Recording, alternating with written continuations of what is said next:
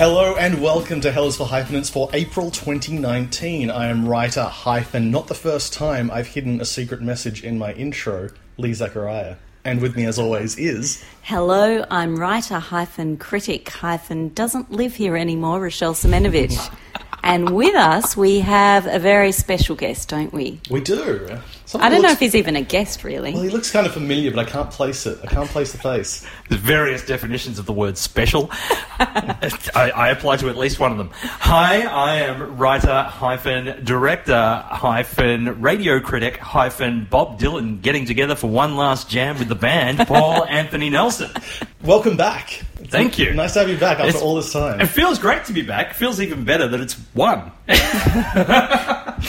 but yeah, no, I am I am super jazzed to be back and to talking to you fine folks and to be talking to Rochelle I know. for the first time on the show. Well, no, Well, not no. the first, but Oh, for a that's very true. long time. For a very, very long time, Sofia Coppola. um, and also very excited to be uh, talking about our subject this week. But But yeah, there is a reason we have you back. There is. Uh, and uh, so there's a bit of news that Hyphenates is sort of coming to an end-ish. It's been nine years. This is we don't know if this is going to be the like the last last episode, but it's serving the purpose of being the last episode. you just Uh, wanted to trump Marvel, didn't you? You know? Yeah, Hell's for Hyphenates Endgame. Endgame. yeah. Um, no post-credit sequence for me. Uh, no, there's uh, uh, yeah. So it, it was. We've been doing this for nine years with you guys. I uh, feel like it's been nine years for me, but it, doesn't? it's Yeah, okay. been about two and a half, maybe. Uh, yeah, and And our um, absent friend So Mayer, so of Maya, course. Yep. And it's yeah, it was just it, it was one of those things where it was it was an open ended podcast where it could go on forever, and after a while, it was like, well. Is this going to go on forever, or, or how do we end such a thing? And nine years felt like the right time to go out. I just, I, I just, uh, every once in a while, Lee, I go to a small cafe in Paris and I look over and I hope one day, Master Lee, that you'll be sitting there and you'll be happy. At what point do you throw the keys to Joseph Gordon-Levitt to take over the podcast? Well, funny you should say that because here he is. Um, the Yeah. hyphenate rises. Uh, yeah, I mean, it's been, as you guys know, it's an incredibly labor-intensive show to put together. Mm-hmm. Uh, and over the years, I kept making it harder. I added cheat sheets and announcement blogs and the show notes and And and- watching every single little thing outside of features, even television movies and Yeah. TV episodes, and yeah, tracking down every little thing and even fi- sourcing the guests and trying to convince. Mm. And, and you know, we got some really big names. You know, there was a year where we had. Um, you know Edgar Wright and Luca Guadagnino and other people on it, and then it was like, well, we have to top that. And you know, constantly trying to get you know really big name guests who are probably sick of being asked to being on podcasts. Let's be frank.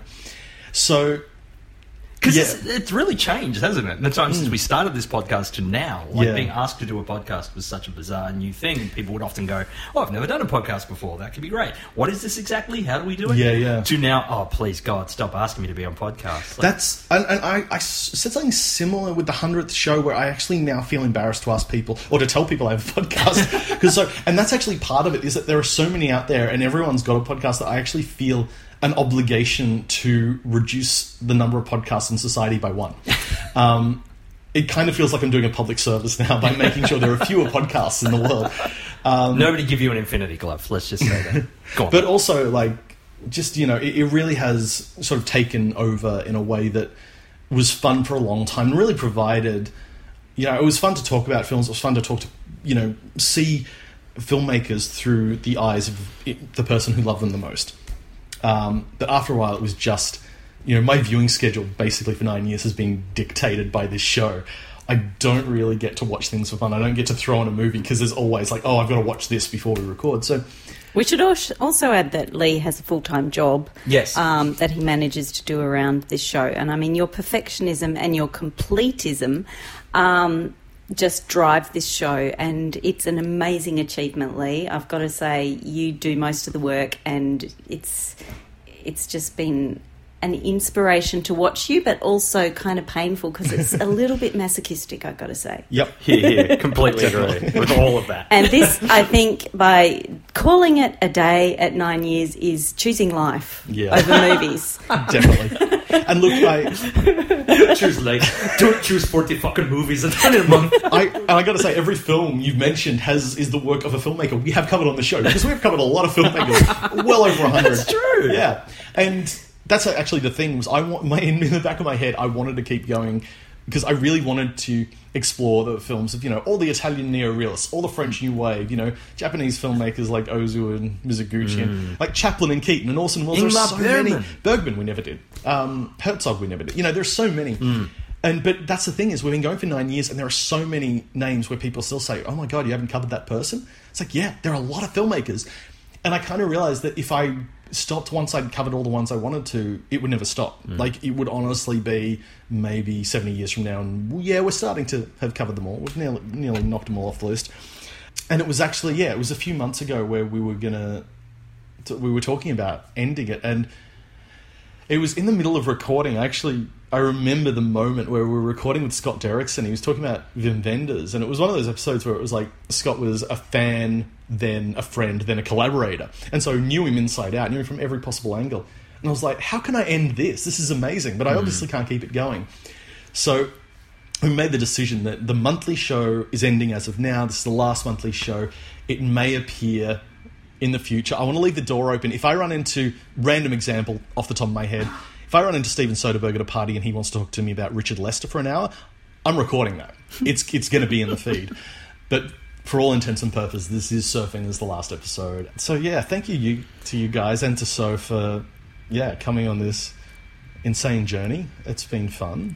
Well, thank you for starting it with me as well. You know, our conversation because this just came out of our conversations being, you know, director obsessed and Yeah. having these conversations about careers and thought it's that you know Seinfeld thing. It's like this should be a show. yeah, yeah. Like yeah, the the never not annoying thing of people saying we're so interesting, everyone deserves to hear us. but that was the thing. We got around that by going, we'll invite someone more interesting every month. Exactly. And they can drive the conversation and we'll just crack wise around them. Which, which I think, you know, is my, my perfect habitat. Exactly. So yeah, thank you for for doing this. Thank you to everyone who's been listening. Uh, it's been fun. We're not quite done yet. There's there's a lot more show to go, as you probably noticed if you've looked at the running time on this episode. I, I just want to thank Rochelle too for stepping up and being an Oh, awesome co-host such- and carrying the torch, and to So Mayer as well. Yes, for yes. both being so wonderful. wish you were here with us, Yes. eating pastries um, and I- I- reminiscing. I, did look at, uh, uh, at air flights from, from London just in case. I, I priced them. Um, Thanks no, for having me, guys. It's been such a privilege, such an honour to be asked. A little bit intimidating, but um, yeah, I've I've really enjoyed my time doing this, and um, yeah, I'm I'm just so pleased and happy. Thank you. my pleasure. and I'm happy to now that Lee can reclaim his life and watch what he likes. for a little Reclaim? more. I don't know what it was before this. It's been I've been doing this for so long. So, Lee, who have you chosen for your? Hellas Private, it's filmmaker of the month. Have you been practicing that in the intervening years? That sounds so so fresh. Like you've kept. it. Um, Feels good. I really want to say I've been waiting nine years for someone to ask me that, but the truth is, I get asked that all the time. Like all the time. Who would you pick if you were a guest? I think people are a little bored by my answer because it's always my only two choices we've covered on the show. It's Steven Soderbergh or Alfred Hitchcock. Uh, if I was to go really left field and slightly trolley, uh, Phil Alden Robinson and Alexander Sokurov. But that's if I wanted to be a dick about it. Um, Or if everyone else was taken. Exactly, yeah. So the thing I've loved about this show is that we don't always pick the big names of cinema. There are a lot of left field choices we've had on the show. Makes the canon, defining the canon, so much more interesting. Rochelle, in year one, you picked Sofia Coppola. Nine years on, nobody's picked her dad. And I find that frustrating, but I also kind of love it. Whoa. yeah, Yeah. No Francis Ford. Uh, and so Francis, no, we're not doing Francis Ford. Um, and but there was one name in particular that has, has sort of been itching at the back of my head this whole time, and it, it's a name that's so obvious that in our November show, Rochelle, you mentioned him as the type of filmmaker people talk about on these shows, and yet we hadn't. and so I had to go with. Someone you even thought I would pick on my finale. That's right. I thought you. Yeah, I did think you were going you to. were like, lay down Mazet. This is who Paul is picking. Yeah. And then I came out and picked George Romero. That's right. Yeah, and I had to go. Yeah, with the great Martin Scorsese. And thank you for imitating the insincere shock that I display every time a guest says that, as if I haven't spent the last two months researching. Um, yeah, so the reason for that is that yes, he's a favorite, and yes, you know, all art is subjective, but I think there is an argument for him being objectively the best of all time. I actually think there is an argument there. And part of that is that as a filmmaker and a film fan and an educator, he's maybe the greatest advocate cinema has ever had, both in, in making films that people fall in love with, introducing people to other films, and, and sort of Preserving films. Preserving films. As, exactly. as, and, like one of the heads of the Film Foundation. and yeah, we will uh, definitely hear about that a, a bit later on. It's, it's an amazing uh, foundation. But the thing that amazes me about him is that in terms of quality and quantity, no one has matched him. Like, think about uh, his peers, people like Spielberg and Coppola. You know, Coppola had a run of like five perfect films or something in his early career, but they've all had dips in their career. The only there aren't a lot of filmmakers who have been who have had a perfect run throughout their whole career. You got people like Kubrick and Elaine May, who I think you could make an argument for, but they have very limited filmographies. Like Kubrick, you know, if you're going to spend 18 years making a film, it's probably going to turn out pretty well. um, Scorsese never stops. Like he keeps making films, and I cannot identify a dip in his career. At least creatively, I know he had a you know a fi- some financial dips, but he's ridden the waves of he's he has he's not out of date for someone who started filmmaking in the '60s. He is still incredibly relevant. He's making films that feel more energetic than films coming from 20 year old filmmakers.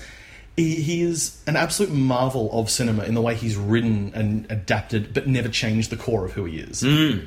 Yeah, he's never subverted himself to kind of get down with the kids or anything. Like, there's, there's not, oh, this is my, you know, like Spielberg and Ready Player One. Yeah.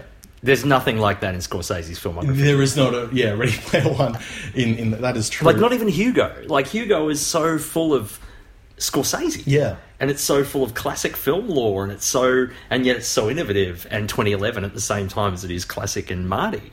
So he's never ever done that. In he's, nobody's, I agree. No, nobody's ever had a sustained run for 50 years of just making consistently, at the very least, very good, and at the most masterpieces, and making masterpieces in every decade. Yeah, totally. And he's, and he's someone who he's got an identifiable style throughout his whole career, and yet he can switch from comedy, drama, romance, horror. You know, he he can do pretty much everything. And I'm going to talk about more about what an inspiration he has been to me in terms of, of, of appreciating film. But the other thing, and I don't think I realized this until we started putting this show together, is he's possibly the only filmmaker with this level of output who you could legitimately say that almost every one of his films is someone's favorite. I hmm. cannot think of anyone else. Like again, Kubrick, but he didn't make Yeah. you know a film a year, and that is is fascinating. And I think yeah, bol- bolsters the argument that he he is, in an objective sense, if such a thing exists, hmm. the goat, the greatest of all time. It has as great a claim as anybody that's ever lived. Yeah. Let's put it that. Like at the very least, like I can't think of too many people whose opinions I trust who say Scorsese's a hack or Scorsese's a hmm. you know oh, he's spent his career ripping off everybody and therefore his stuff is you know vapid or whatever. Like he's always everybody at least has to pay some mark of respect to the fact that this guy has some serious skill and some serious knowledge and is a craftsman par excellence. Yeah, Yeah, I mean, I think the worst thing you could say about him is that he isn't your kind of filmmaker. Yes. Yeah. Which, you know, my general feeling when I think about Scorsese is that he doesn't make my kind of films. Like the machismo, the violence, the coke fueled excess. Mm. There's a lot of male energy in his films. A lot of the stories aren't my kind of stories. But then, you know, there's also the fact that he made a brilliant adaptation of one of my favourite books of all time, The Age of Innocence. And Alice doesn't live here anymore. Hmm. Female f- films with strong female fil- themes and protagonists, Yeah. and you know some other beautiful films that we will talk about. So, like, although I always think about him as the gangster filmmaker, you know, making all these gang crime films that I just don't really care about, he can also make he can make anything, and he can make anything he makes is going to be of quality. Yes. Yes. And that's the thing. You can look at it and go, "Oh God, gangsters again." I don't care. But you can pick it apart and sort of go, "But that this is beautifully done, and that's beautifully done, and I just don't care Mm. about what's happening at the heart of it." But as a craftsman, he's yeah, as there- good as we get. Absolutely, and, and, there's, and there is something for everyone in there, I think, and that's why we've done something a little different for the, the last big show. Instead of having one guest, we've got all of them, or nearly all of them, or uh, like you know, a fair proportion of the alumni of Hell is for Hyphenates. So what you're telling me is, Yeah. this is literally Hell is for Hyphenates, the last waltz. Oh my god, yes. Where are they all? Have you got them hiding Um, out in the other room? they're in the other room, yeah. They're, they're in the green room. Uh, so it's an entire building across. So we went back and asked. Obviously, we couldn't we, we couldn't get everyone, and we didn't have time for everyone. Um, but we went back and asked a whole bunch of our past guests to contribute to this episode. We asked them for a minute, two minutes, three minutes, whatever, on their favourite Scorsese thing. We left it wide open. We said it could be a film, could be a shot, could be a scene, could be something he does in all of his films, or he only did once. You know, as long as it was Scorsese related, we wanted to hear from people. Some people t- pick two things. Uh, we might hear from people more than once, but basically, the episode is going to be peppered with past voices from hyphenates. And to give you an idea of what it's going to sound like, it- it's going to sound a little something like this Brian Trenchard Smith, filmmaker. What you get with Martin Scorsese's 50 year plus body of work are highly entertaining dramas that reflect the sensibility of their creator and his preoccupation with moral dilemmas. I enjoy his dark themes, his unsympathetic leading characters that you can't take your eyes off. Clearly, he is fascinated by the enigma of religion and the perils of hubris. Garth Franklin, film journalist and editor. I would say my favourite Scorsese thing is his pragmatism. Uh, many filmmakers can be so militant with both their storytelling technique and the way they work that it can often stifle a life out of a movie. Uh, and as an audience member, you really feel it. Not Scorsese. He's someone who knows not just films but life inside out. He's been both praised and rejected by Hollywood, and so he approaches filmmaking very practically and with the ease of someone to whom this is all second nature. And as a result, his films feel really alive, and that's why I love them. It bleeds through into sort of the themes and content of his work as well, where he avoids the easy moralizing. So much of that work explores the beauty and frustrations of masculinity with those invisible and annoyingly anxiety inducing codes of conformity. Uh, he doesn't romanticize or fetishize that. His heroes are all flawed but very human types, and the films themselves are really about the realization and rationalization of their struggles on a day to day level. He's a director I really admire for his ability to roll with the inevitable punches that come with movie making, and he's able to adapt well enough that I don't see him ever really retiring from his passion, and I'm very thankful for that. So, yeah, that's basically how the show is going to go. Nice. Um, okay. So, uh, from a film student in NYU in the late 60s, Scorsese proved a prodigy pretty much right away uh, with his trio of shorts. Um, there was his debut short in 1963, What's a Nice Girl Like You, doing in a place like this. His second short, uh, 1964's It's Not Just You, Murray. And 1967's A Big Shave. And with each one, he'd win more prizes each one got more. I think The Big Shave was uh, accepted to a few experimental film festivals overseas. Um, it's not just you. Murray won the, I think it won the USC prize, the best short student short of that year. So already he's sort of getting this notice. I'm a huge fan of It's Not Just You, Murray. That just seems it's. I remember watching it at. You, do you guys remember Eat Carpet on Yeah, yeah, SBS? yeah. the uh, short film show they used to show on Saturday night, and they had a thing for a while they were calling auteur TV during the nineties, and they were showing shorts by famous filmmakers. And I, you know, me being a uh, you know budding film buff, was always kind of eager to see. And it's not just you, Murray was one of the first ones I saw, and it watching it late at night and this like unearthed Scorsese work and so rough and raw, and it, I just loved it because it taps into the 1940s Warner Brothers gangster stuff that he's interested in, taps into Fellini, it taps into that sense of family, you know, things like you know Murray's mother trying to feed him spaghetti through the through the prison bars, which are chicken wire. it's short, and it's like um, I just yeah, I really really adore it, and I feel like it is a signifier for what's to come. Alexandra Heller Nicholas, film critic and author. It's always interesting to me to watch the work of superstar celebrity filmmakers before they became superstar celebrity filmmakers. There's something so revealing and honest in work that is somehow naked, stripped back of the brand name credentials that would later become part and parcel to watching a quote unquote Scorsese film. Even if Scorsese never made another movie, The Big Shave, for me at least, is an extraordinary standalone film. Running at around six minutes, Scorsese made this film at uh, film school in New York, and its alternate title, Viet 67, belies the widely assumed metaphor that underscores the film. You do even the most cursory reading about this movie, and the standard position is that it's a brutal critique of American involvement in the Vietnam War and the willing, bloody destruction of its own youth, which, of course, it is.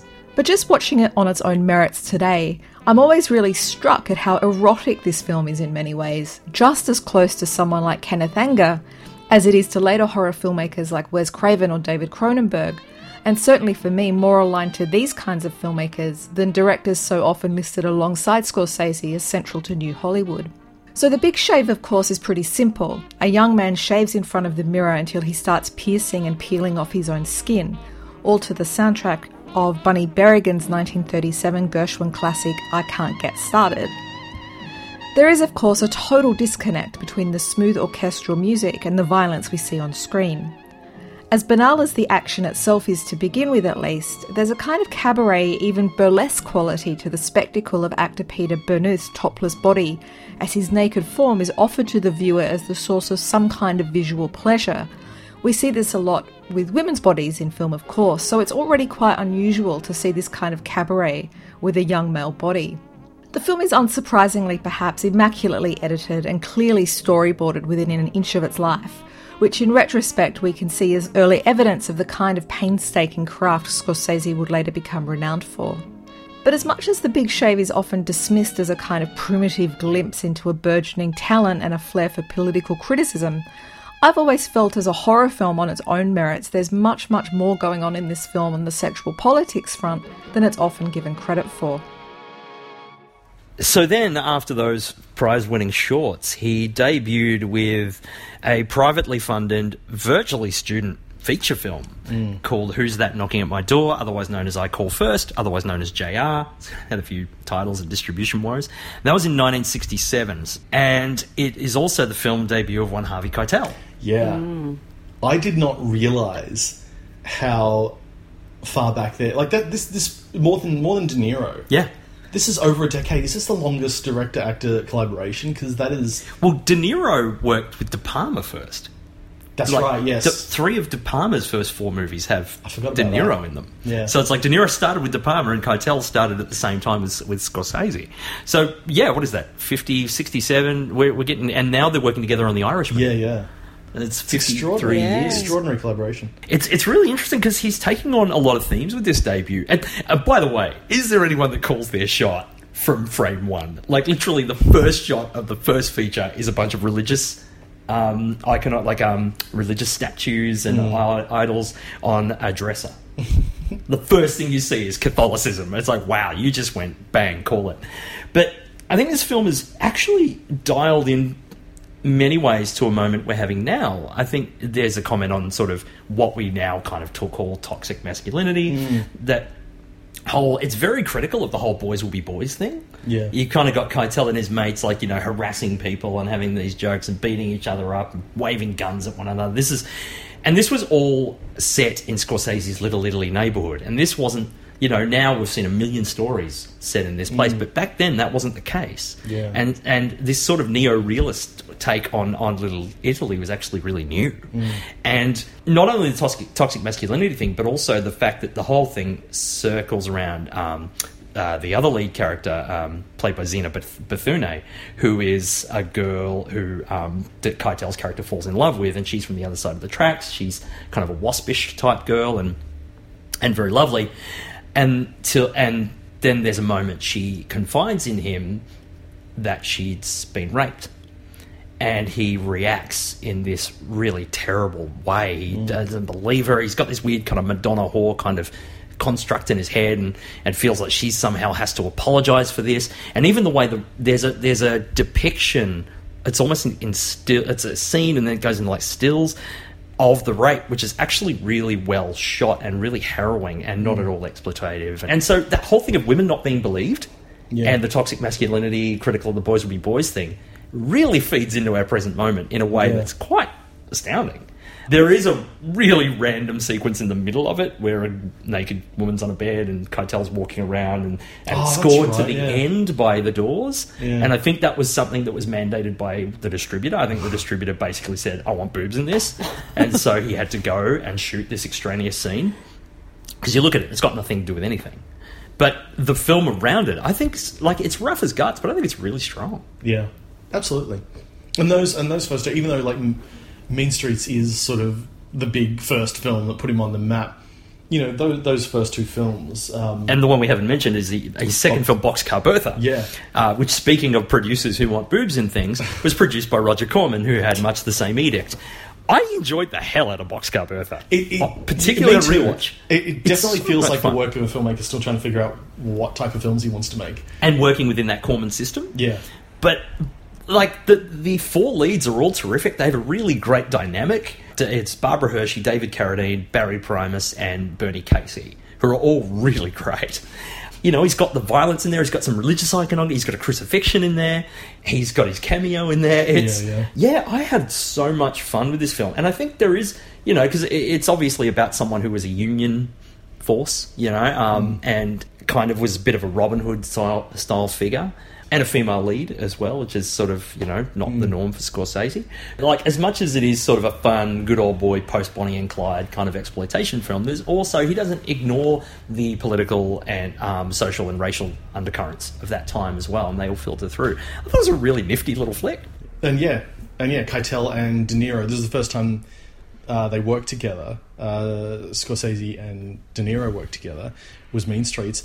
Uh, but again, it's really, I think, Harvey Keitel's film. Yeah. Perry Cummings, actor and writer. Being an actor, I think the one thing that really appeals to me about um, Scorsese's films is the collaborations that he has with particular actors. And I know there's been a lot said about Robert De Niro, Joe Pesci, and people like that, but for me, the one thing that I thank Martin Scorsese for is introducing me to the supremely wonderful Harvey Keitel. Harvey Keitel, for me, is the type of actor who always surprises me about how good he is. And I think he's a perfect actor for Martin Scorsese because he's surprisingly sweet, which I think sometimes the bleak stories that Scorsese tells, they need a little bit of sweetness, particularly in his characters that become particular badasses, like in Taxi Driver. There's still a real charm and a sweetness about Harvey Keitel. My partner made this mistake. We went and saw some um, Scorsese films that I hadn't seen at a retrospective at ACMI, and he was so excited to show me Goodfellas, but unfortunately, he showed me Mean Streets before, and uh, Goodfellas just lost appeal after seeing the magnificence that is Harvey Keitel in Mean Streets. Nothing really measured up to that amazing performance of his. And I think that the really wonderful thing for me is that actors get the opportunity to grow, to experiment, and to surprise us with what they do. That's what I love about Martin Scorsese. David Caesar, filmmaker. Uh, well, I grew up with Martin Scorsese films, and I was kind of, as most teenage film lovers are, fascinated by especially Taxi Driver. But when I saw Mean Streets, I really, really fell in love with his work, and um, I really got excited when I sort of found out it was his second film, and when I got to make my second film, a film called Idiot Box, I very much saw it as a film that um, was was in some ways a homage to Mean Streets. I saw the character, the main, one of the main characters in it, Kev, who was played by Ben Mendelsohn, as a homage to uh, Johnny Boy, who was played by Robert De Niro. That sort of idea of someone who's completely out of control and, and doesn't want to play by society's rules, and but is incredibly charismatic. And I, I really was in, excited by that. And and and so for me, Martin Scorsese was a touchstone and very much a, a really important influence on my career, and, and and remains so to this day. Well, in Mean Streets, I mean, it's really a kind of bromance between De Niro and Keitel, and you know, the the female character. She's in competition with this bad boy who keeps, you know, drawing Keitel in, and Keitel just has this kind of innocence in this. He's trying to be good, and yet he's a gangster.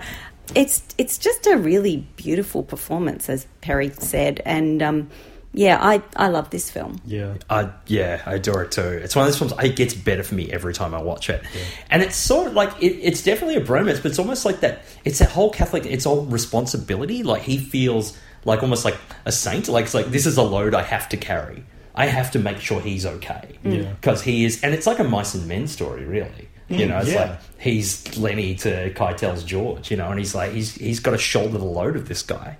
And if he fails, then he's failed as a Catholic. He's failed as a, um, and so again, Scorsese links that in beautifully. I love the the origin story of this, which is basically John Cassavetes, who uh, Scorsese looked up to.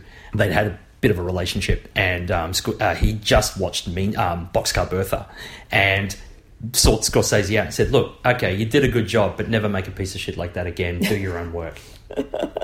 Essentially, I was like, "Yeah, you like it's like that's great. I don't want to see you making that shit again." And- And, then out of that, he And- went and, and- made Mean Streets. Absolutely, and, and Mean Streets is, I think, the key to understanding what made him so popular. Is that he's a guy who grew up watching Italian neo-realist films, as well as you know a, a lot of other genres. But the lesson he took from that, which feels very familiar, because I've seen a lot of film students take the wrong lessons from things they love. He didn't say, "I, I love. Uh, I, I need to make a film about Sicilian fishermen." You know, a world that I don't know. He took the lessons of that about people living in a world like in post-war Italy, like you work with what you've got, and he saw them working with what they've got. They don't have access to a studio.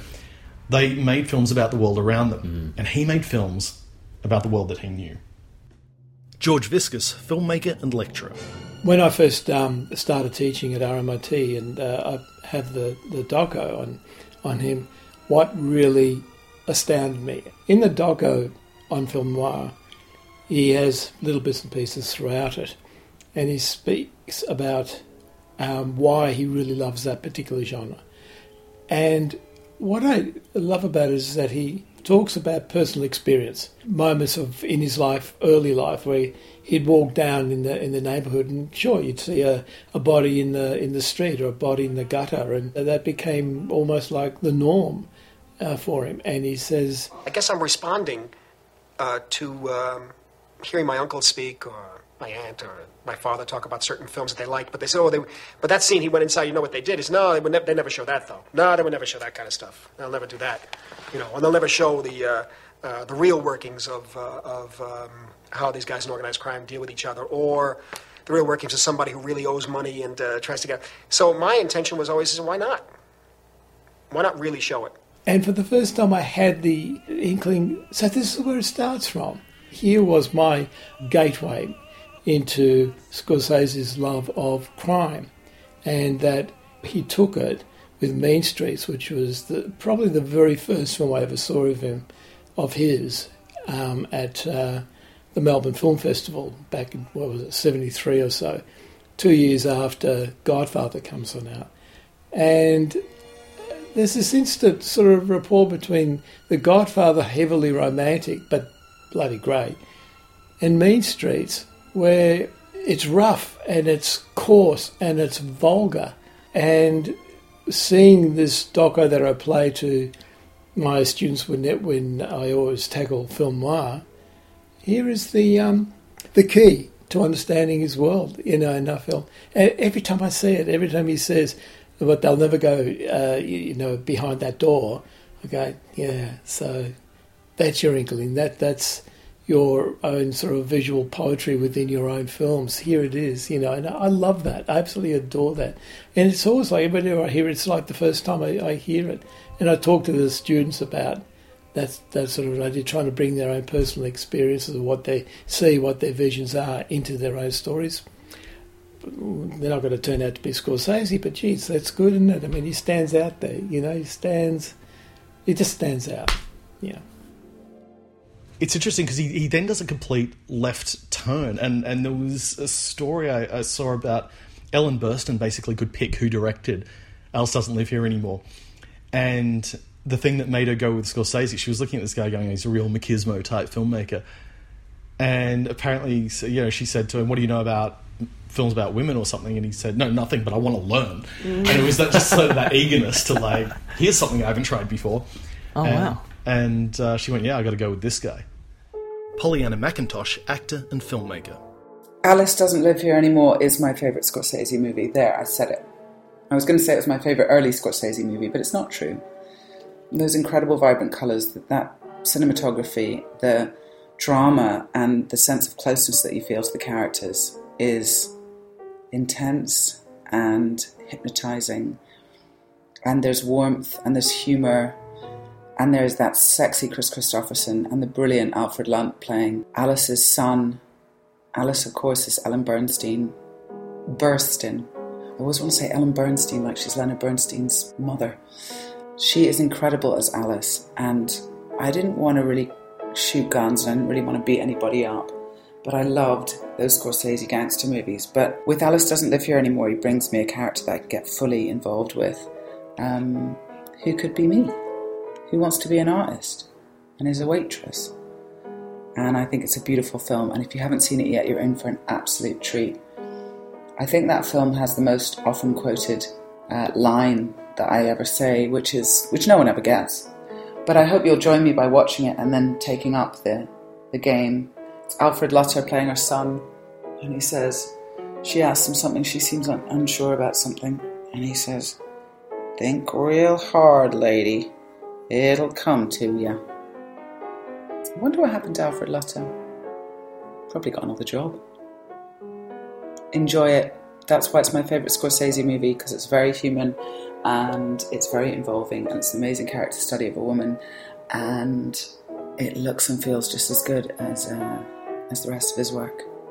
Dig it. Yeehaw. Oh, that was brilliant. I've got to say that Alice Doesn't Live Here Anymore is probably my favourite Scorsese film now that I just watched it for this um for this podcast. I hadn't seen it before. It's amazing. And it could be because I'm the mother of a teenage boy and the relationship that's depicted between the mother and son, it's kind of this road movie. It's it's so unexpected. It's so fresh. It's it's just a beautiful, beautiful film. I agree with Pollyanna. Watch it. yeah, I yeah I watched it for the first time for this as well. and Oh, I wow. adored it. Yeah, You'd I never hadn't seen it? before. Oh, wow. And so I mean that's why we do the show to catch up on these. Uh, Have an Yeah. excuse to see these. I saw this about 20 years ago and loved it. And I saw it again recently and I loved most of it until the last 10 minutes. And maybe it's, yeah, maybe it's a little 2018 think, uh, 2019 thinking, but it was like, why does she need to? We've spent the whole movie showing that she doesn't need to do this, but now she does this. Every, uh, you know, I'm trying not to spoil anything, but everything else I love. I mean, God, everything in Mel and Ruby's diner is just fantastic. The relationship between Alice and Flo Yeah. and Vera is amazing. Yeah.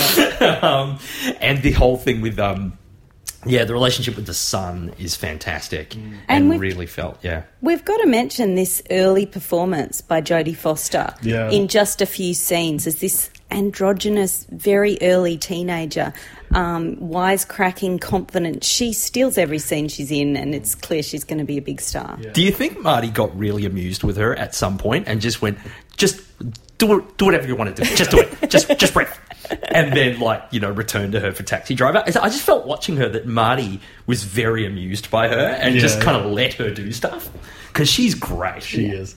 Also, young Laura Dern, by the way, who is a uh, Really? yeah, as a kid, just as an extra, and she ate. I had no idea. She she was just eating ice cream in the background, and she did like twenty takes and ate ice cream in each one. And uh, Scorsese said, you know, well, she's going to be a star if she can do that. She can do anything. That's great. and I love that Ellen Burstyn's not a great singer. Hmm. In the movie, I like that she She's kind of okay. warbles and Yeah. she's mediocre, and that's part of it. You know, it's all this vision you have of yourself, and maybe you're not that person that you think you are. It's a really nuanced portrayal of motherhood too. Yeah. I mean, we don't see mothers who who express that kind of irritation and frustration and just that easy warmth with their teenagers. I think it's still something that we don't see that much of. Yeah. Yeah, I think that really distinguishes that movie. Yeah, I think Yeah. that stuff is fantastic. And and yeah, of, of course, you know, Jodie Foster so famously was in his next film, Taxi Driver, uh, which Still, is- see, Rochelle, have you marvelled at this for the last two years? King of the Segways? Oh my god, such a pro. King of Segways is my favourite Scorsese film. Uh, the, the sequel to King of Comedy, not many people know that. Um, I just couldn't move on to that one. but yeah, ta- I mean, Taxi Driver, which again, you want to talk about a film that gets better on every viewing. Mm-hmm. Loved it the first time, but every subsequent viewing, it's just the, the it just hits me in the face every time. The narration, the unreliable narrator. He's someone who so great at, at not relying on narration because he uses the most unreliable narrator in Taxi Driver, and then the most reliable one in Age of Innocence, I think. Mm. But just between between that that and the music and just the look of it, you know, you, you talk about how much he he sees 2019 from way back in the past. The angry, disaffected young man who takes his frustration out with violence and and doesn't know how to relate to women and doesn't yeah. know how to you know comport himself in the civilized world you know he's got so many ideas and so Mm. many things are He's the He's so original profoundly damaged. incel, isn't he? Kind yeah, of yeah, yeah yeah. absolutely. every i mean this is one of the best non-horror horror movies ever made like i always found this more chilling than most horror films i've ever seen mm. if everybody's going to throw down during this thing like their favorite scorsese this is mine Really, yeah. This is, but- and it's you know in my top five all-time favorite films. If- Wow. Yeah, I I just think this film is perfect. Yeah. This film is don't change a frame perfect. From the music, all the choices, every music, uh, every music cue, every performance, every shot of, of um, the the thing is just dripping with mood and decay and and this New York that's both seductive in a horrible dark way but also repellent and putting you inside the head of a madman. You know, you're strapped to the seat next to this person, and this is your guide for the next two hours. Good luck. um, and you, as you're traveling through his psyche, and he's both sad and pitiful, and also disgusting, but also wanting to do good, and it's just so like. I mean, you can't get more complex Yeah. than, than Travis Bickle. Yeah. And you know, everyone from from Albert Brooks throwing shots over here to Cybill Shepherd just being wonderful and and quite nuanced and, and, and constantly trying to negotiate this guy. How to work around him, what you know, all these bizarre nuances that are being thrown at her, and, and adjusting and volleying them back beautifully. Also, I mean, so, uh, Harvey Keitel as Yeah. the world's most disgusting pros- um, um, Pimp. um, pimp. he is just horrific and also so charismatic, but also one of the great. And this is something I feel we should mention. Scorsese is one of the best directors as actors. I think when he gets in the zone, and this his performance in Taxi Driver is one of the scariest things I've ever ever seen on film Yeah. him looking up at that window and the things he's saying and the way he's doing it. and it's just like he's literally and with that weird little mustache and beard of his he looks like a demon Yeah. and even Travis is rattled by him and it's so uh, it's just ah I love this film so much Kate Wolf, actor. The problem was the first Scorsese film that I actually watched, which is kind of shameful. But the first introduction to Scorsese was The Aviator, and I hated it. And and and I re- I did I just didn't like it. And I think after that, I think maybe I'd seen you know I I sort of been around like parties and stuff and vaguely sort of seen things, but not really. I hadn't really inve- I hadn't really sort of sat down and properly watched a lot of his work. So I I think because I had seen The Aviator and I didn't like it, I just presumed that I just wouldn't like his work. And then I, you know, I got, you know, a free ticket to see Taxi Driver and I was like, you've got to see Taxi Driver. It's, you know, it's iconic. You've got to see it. And it was showing in the cinema and, and I was like, well, you know, this is a perfect way to see it. And watching it in the cinema and then just the opening score by Bernard Herrmann as, you know, it's, it's, it was so electric. You know, it was kind of like it kind of that anticipation sort of building, you know, in the beginning of a film. And I'd never experienced that before. I'd never seen a film do it like that. It's kind of, it sort of reminded me a little bit of, you know, when you are listening to a thunderstorm or lightning and you're sort of, you're waiting for the next kind of clap of thunder and you don't know when it's going to come. And it's sort of like, it sort of starts off in that kind of, at that kind of frequency. And with the score, because I was in a cinema and, and the sound, it was hitting, like it, the vibrations were hitting my rib cage, you know, so my whole body felt like, you know, shit, like I am, I feel like, you know, this, you're actually kind of part of the film in that sort of sense. And I'm really glad that I saw the film, you know, on the big screen because I don't think I would have had that experience.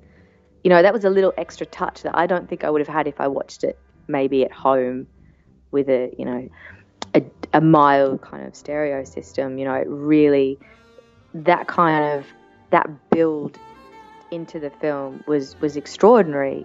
You know, and it, and like I said, I've never seen that done before, and I love, you know, whether it's it's cinema or it's a theatre piece or you know whatever it is, where it kind of it it starts off on the right kind of foot, and it really like it gets you at that kind of oh we're going somewhere different. You know, this is really exciting. Your whole body is kind of present and and yeah. That, I think and that was when thing I think I my obviously my perception of Scorsese changed after seeing Taxi Driver because um, it was yeah it was an amazing film.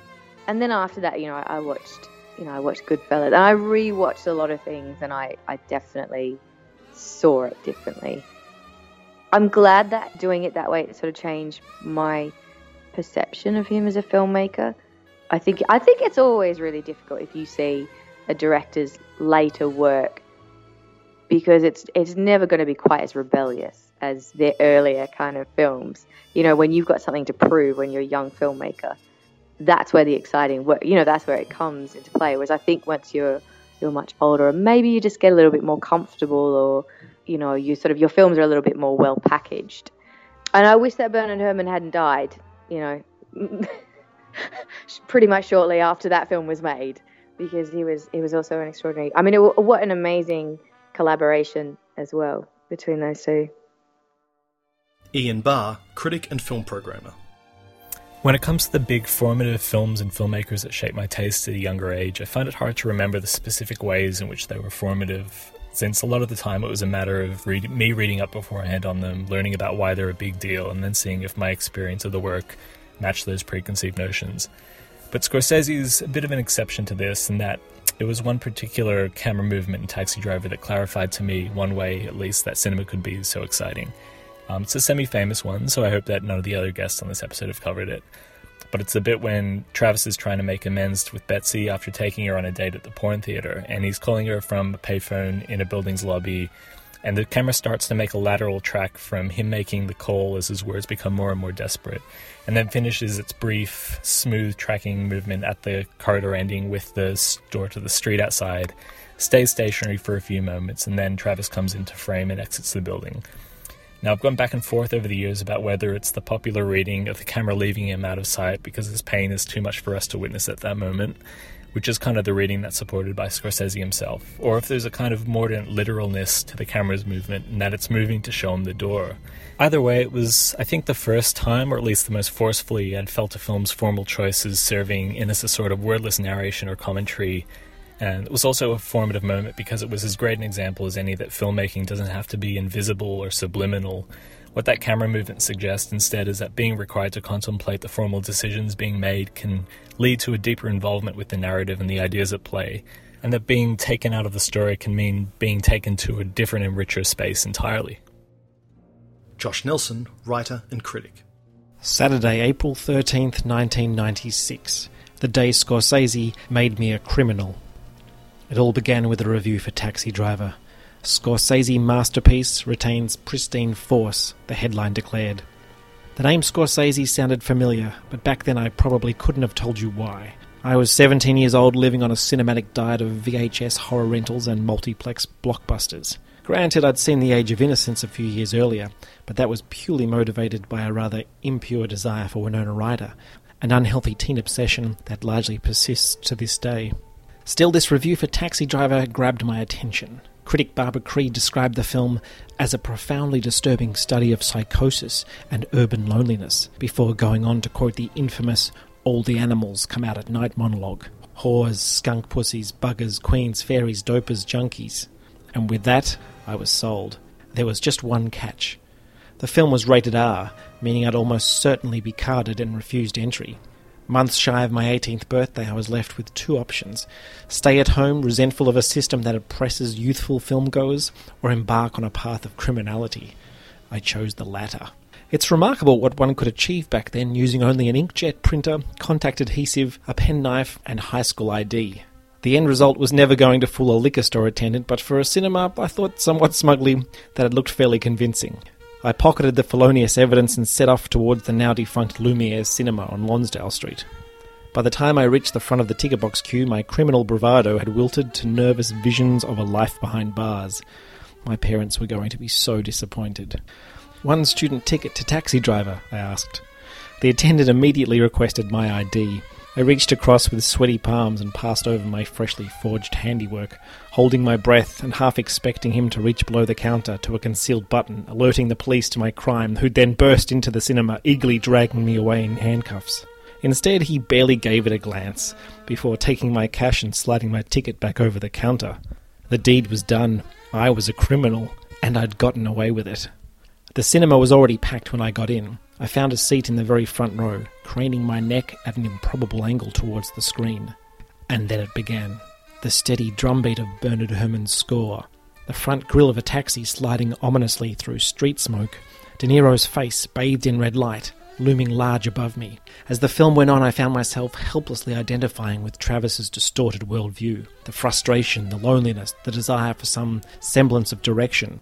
On and on the film moved towards its inexorable bloody climax. There was no escape. I was God's captivated viewer. Walking out of the cinema felt like walking into a changed world. The angst ridden voice in my head was attempting to speak in melancholic refrains that mimicked Paul Schrader's screenplay. No film had ever had such a profound effect on me. When I returned to school, I remember confessing my identification with Bickle to one of my teachers, an admission that was met with both shock and a string of follow up questions regarding my well being. It was only later that I comprehended the level of concern that my rather naive admission had prompted. Less than a decade earlier, this particular teacher had taught the individual responsible for the Hoddle Street massacre, an act of sustained gun violence by a disturbed 19 year old that left seven people dead and 19 injured. So to say my confession struck a chord is perhaps putting it mildly. The parallels between the events leading up to Hoddle Street and those of Scorsese's film are at once unmistakable and perhaps unsurprising. Travis Bickle, the one time symbol of a peculiar post Vietnam War American psychopathology, has over the years assumed a near universal resonance. Incidents of young men resorting to acts of extreme violence as a means of achieving some personal or cultural renewal are today an altogether commonplace occurrence.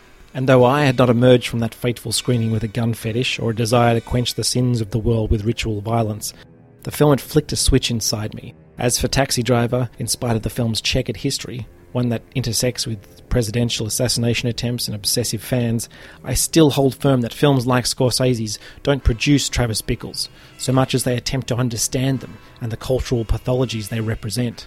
If Scorsese is guilty of anything, it's of making a criminal out of someone who endeavoured to see his work on the big screen, a sin for which he can probably be absolved. Andrew Kevin Walker, screenwriter for me, Martin Scorsese is one of those great filmmakers who lets you look at movies as art and not be afraid to consider movies as artwork, which I feel is as important, maybe more important now than ever. Taxi Driver, in my opinion, is a perfect film. It also, along with Midnight Cowboy, for better or worse, was a movie that really informed my expectation what it was going to be like to live in uh, New York City uh, when I moved there from suburban Pennsylvania in 1986, having studied film at Penn State.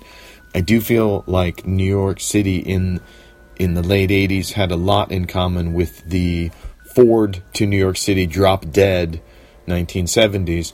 And then to have Scorsese literally shooting Goodfellas uh, a few steps away from my best friend's apartment in Queens. Soon afterwards, for me to walk down Steinway Street and go see, you know, this masterpiece, Goodfellas, in the in the multiplex uh, in Astoria, so close to where so much of the film had been made, I am convinced that these were some of the touchstones that helped me as a naive screenwriter wannabe from suburban Pennsylvania fool himself into believing he could actually have a career as a writer. Glenn Dunks, writer and critic. I think Scorsese's best film, as well as my personal favourite, is Taxi Driver, and that is for all of the obvious reasons that I am sure you have discussed already, and for other reasons too numerous to detail. However, the film that I went to first in my brain was the film that followed Taxi Driver, 1977's New York, New York. Scorsese is a director who, whether you agree with the sentiment or not, does cop flack for making films predominantly about men that sideline women, perhaps expectedly. Those that do, films like Alice Doesn't Live Here Anymore and The Age of Innocence, for example, are rarely held up amongst his finest works, although I would personally rank them as such. So, of course, having said that, naturally what I think works so great in New York, New York is Liza Minnelli, particularly considering that the film more broadly is a tribute to Minnelli's mother, Judy Garland. Minnelli gives, I think, one of the absolute best performances in a Scorsese movie. Now, granted, it's not the sort of performance that we tend to expect from a Scorsese film, at least these days, now that there is an additional four decades of cinema under his belt, but for me it easily ranks alongside the pinnacles among his filmography. Minnelli is also what keeps the film in check, the production history of this film is well documented, and I think those frenetic times are well represented in Robert De Niro's performance. He essentially is the actorly embodiment of its coke fueled production. But Minnelli's performance then feels even greater that she was able to remain that laser focused while dealing with all of the swirling around her, as well as the emotions that would naturally arise from essentially being asked to play your deceased legend of a parent. The film's three most iconic set pieces, the musical sequences of Happy Endings, But the World Goes Round, and of course the titular song, all center Minnelli in a way that belies the crazed reputation. They are calm, focused, and feature a depth of emotion, or perhaps more specifically, feminine emotion, rarely exhibited in a Scorsese picture.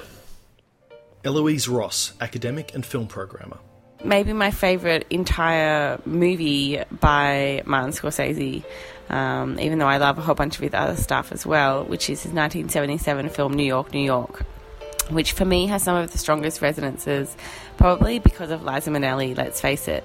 And there's a sense of her recapturing the spirit of Judy Garland in an A Star is Born type narrative. For someone like me, emotionally connected to Hollywood and particularly the history of musicals or melodramas, this might be enough. Um, but there's also something else, which is the thing, the kind of um, ephemeral thing that makes this film uh, very much a Scorsese one, even though he pays a great homage to a lot of uh, film history.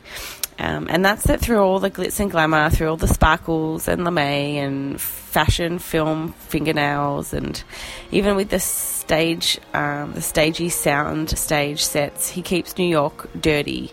Not quite as much as in Taxi Driver and Mean Streets, but that Scorsese sense is still there. His New York here is fashionable, but it's still gritty and kind of unsafe. And the only time that a sense of Tinseltown artifice really holds is when we see a collage of Francine Evans, which is Minnelli's decidedly normal name, plastered on magazine covers, and then we see her name on a Broadway marquee for a self referential Hollywood film musical montage sequence. It's kind of this really incredible thing um, to witness. In this whole film, while Minnelli is the focus, it still indulges in and critiques the masculine bravado of the entire world and the very world of filmmaking itself with a different but still thematically tied focus to a lot of Scorsese's other stuff. My favourite scene might be uh, the jazz nightclub drenched in red lights and brightened by neon wall hangings, alongside a cool green bar in the back. It's a lurid two colour Technicolor dream, a process and a period he also recalls in quite a bit of The Aviator.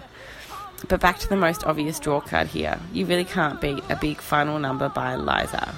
No!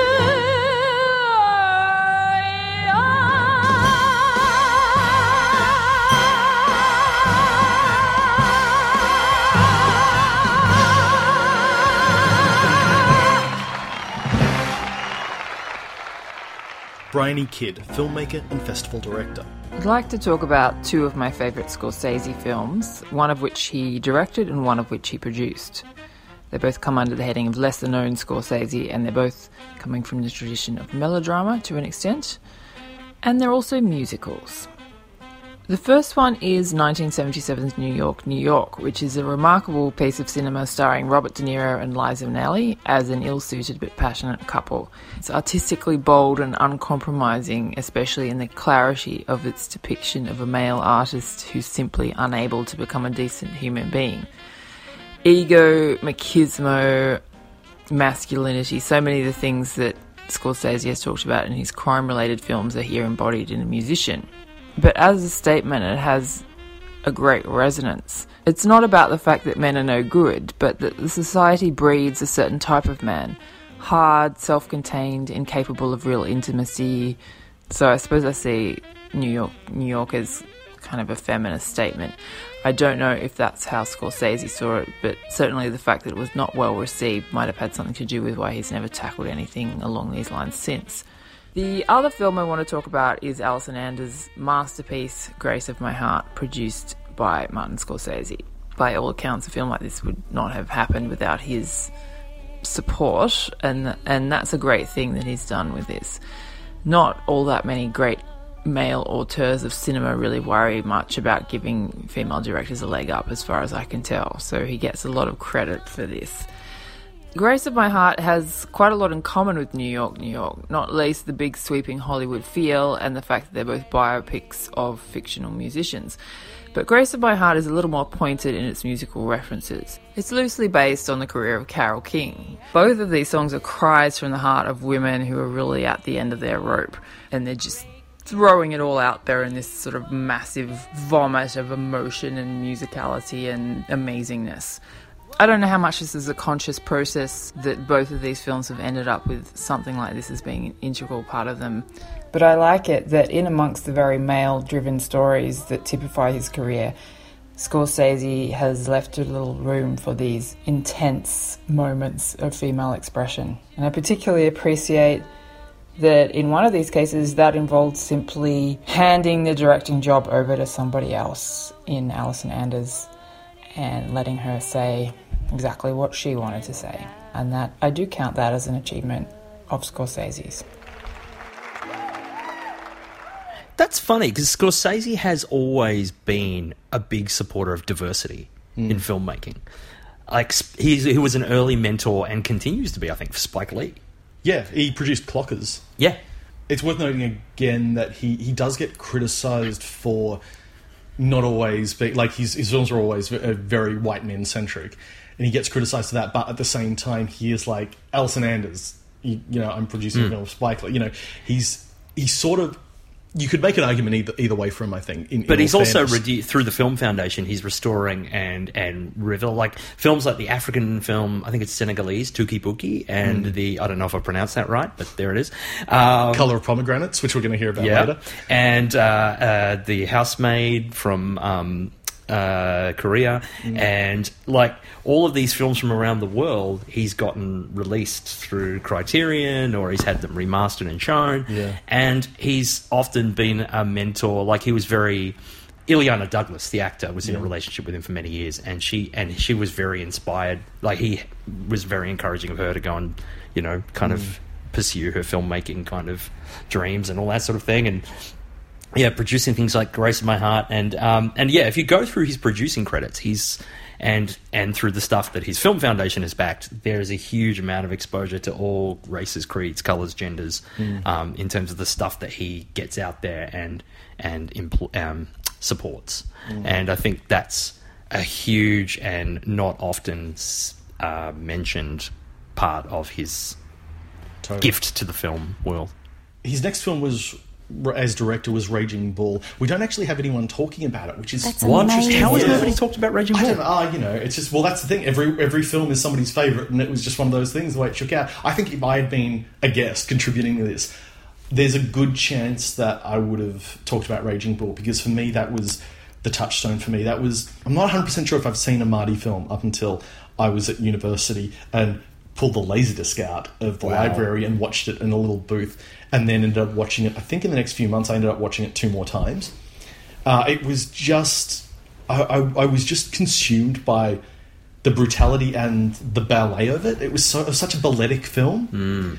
and just how awful uh, and sympathetic De Niro's character was. You know, Jake LaMotta, and uh, it, it doesn't feel like a rewatchable film, but I, I, I keep finding myself drawn to it over and over again. And this is what Marty does, though. It's he like he's one of these people that you know how tennis players like you know there's either a big big serve game or a big net game. You know, mm. it's serve and volley or it's net.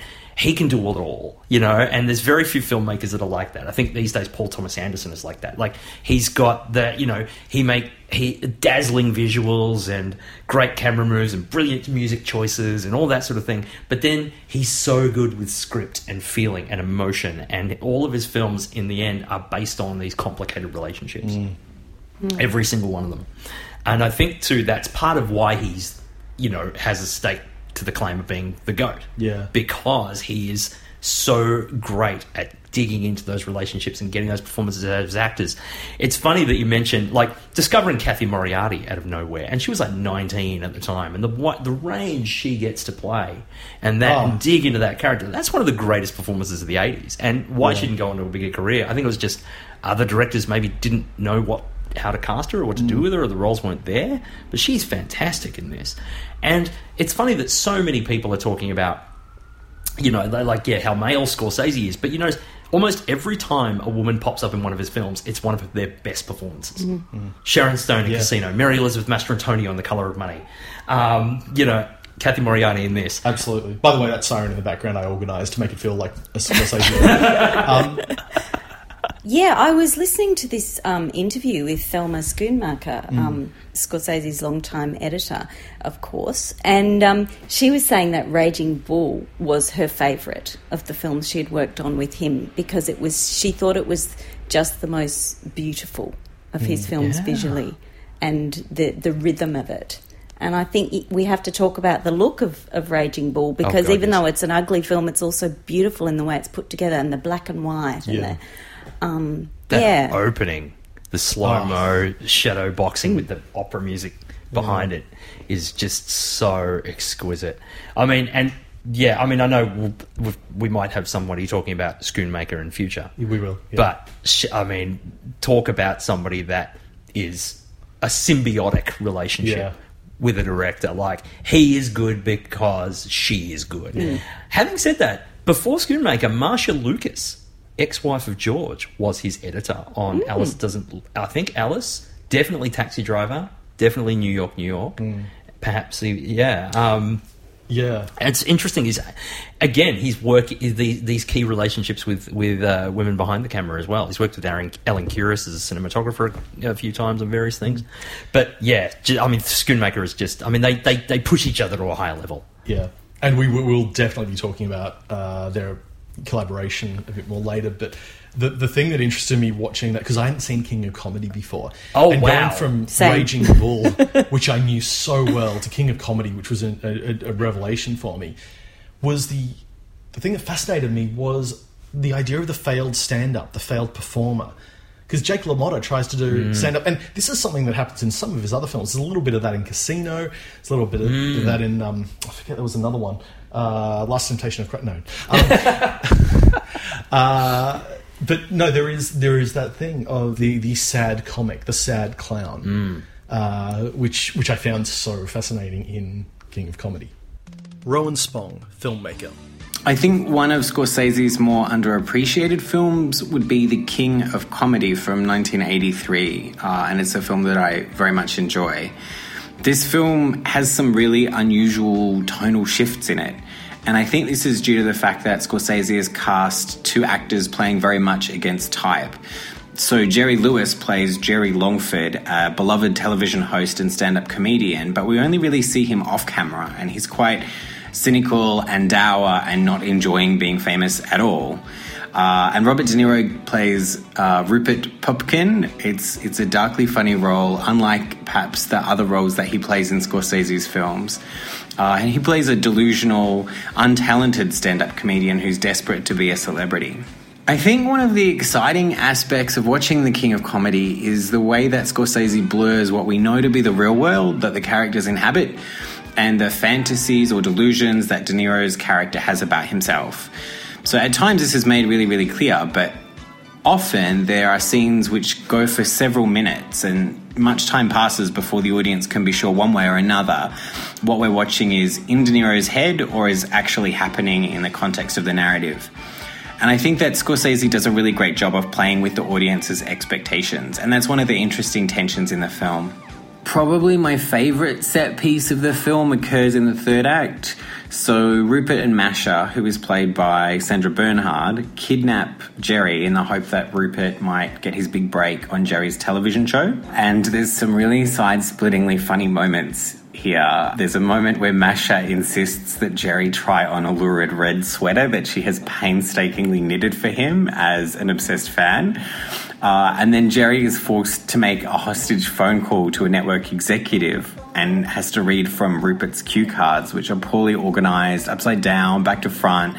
And he even gets to note over the phone that they're grammatically incorrect. It, it's not grammatically correct, but I think you have the idea. I love the tonal shifts in Scorsese's The King of Comedy. I love that it has a really ambiguous ending, and I wish it's a film that more people had seen or knew about. Chris Taylor, writer and performer. On the surface, The King of Comedy seems something of an outlier for Martin Scorsese. Uh, it was a technicolor comedy, or a black comedy at least, coming off the back of films like Taxi Driver, Mean Streets, and Raging Bull, which were very gritty, very, uh, very dramatic. And on the surface, The King of Comedy, almost by virtue of one of the words in its title, felt like light affair um, for Scorsese. But the reality was that it, it, actually shares quite a lot in common with those earlier films. Um, uh, Rupert Pupkin, played by De Niro, in many ways is a natural successor to someone like Travis Bickle from Taxi Driver. He, like Bickle, he is a sociopath who is driven to commit a, a criminal act in pursuit of what he believes is a more noble cause. Um, in many ways, you could say that Pupkin is sort of one of the darkest most troubling of all of Scorsese's protagonists, precisely because he's not so overtly criminal on the surface, if you know what I mean. Like he feels like just this bumbling fool, like he's an autograph hunter. He's a fan of comedy who wants to be famous. He, you know, he's he's not in the mafia. He's not a mobster. He doesn't hang around people who kill for a living, but.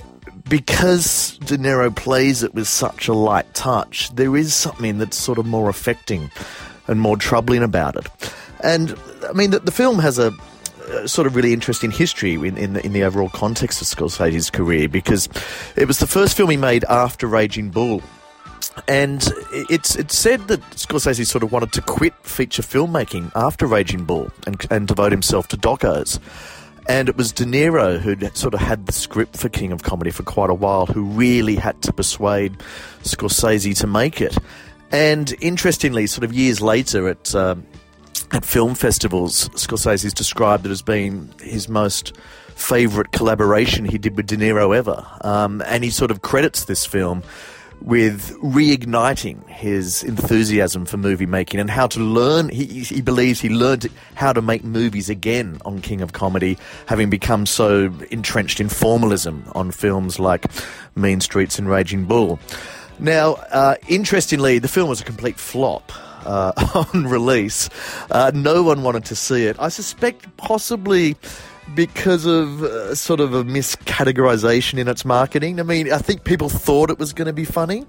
Um, as I said, it's called The King of Comedy, and I think they were expecting this sort of light, breezy film. Um, but it's not. It's it's it's menacingly dark. It's it's really sober sort of dissection of of stalkers. Really. Um, interestingly, De Niro apparently classic method actor spent a lot of time meeting his own stalkers. He actually sought out his own autograph hunters and a stalker that he'd had, and he had dinner with them. He wanted to get inside their minds, and and it's a really uh, sort of quite ahead of its time depiction of that mindset. Uh, and I guess the public in 1982 wasn't ready for that.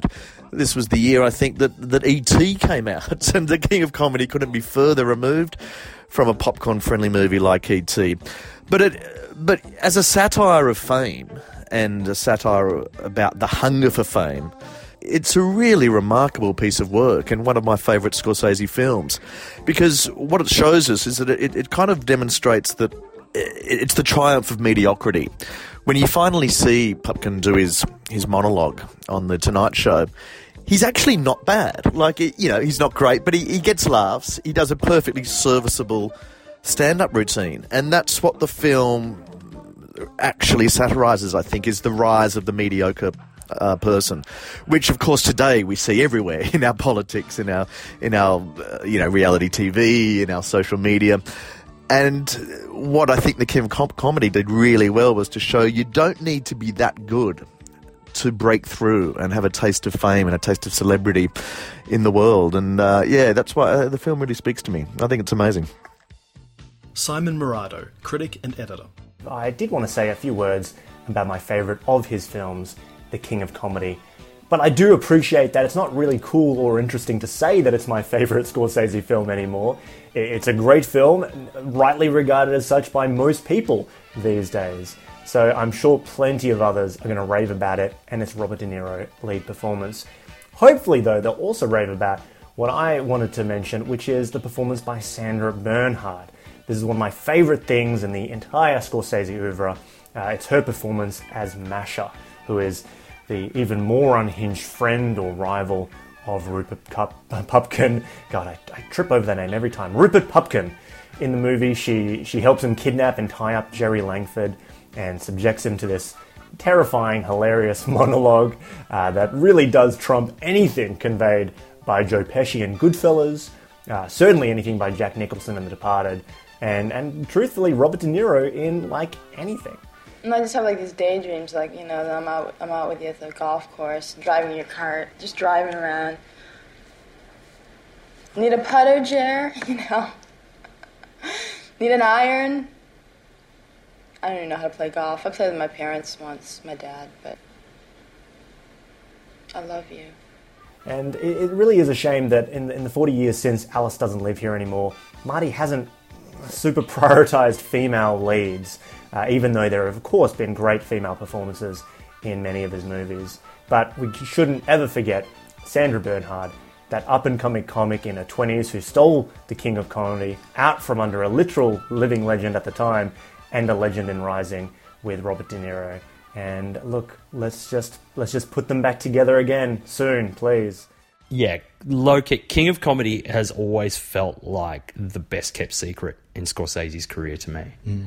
It's in my top five Scorsese. Really? It's maybe in my top 50 or so movies favorites. Uh, all of the five are.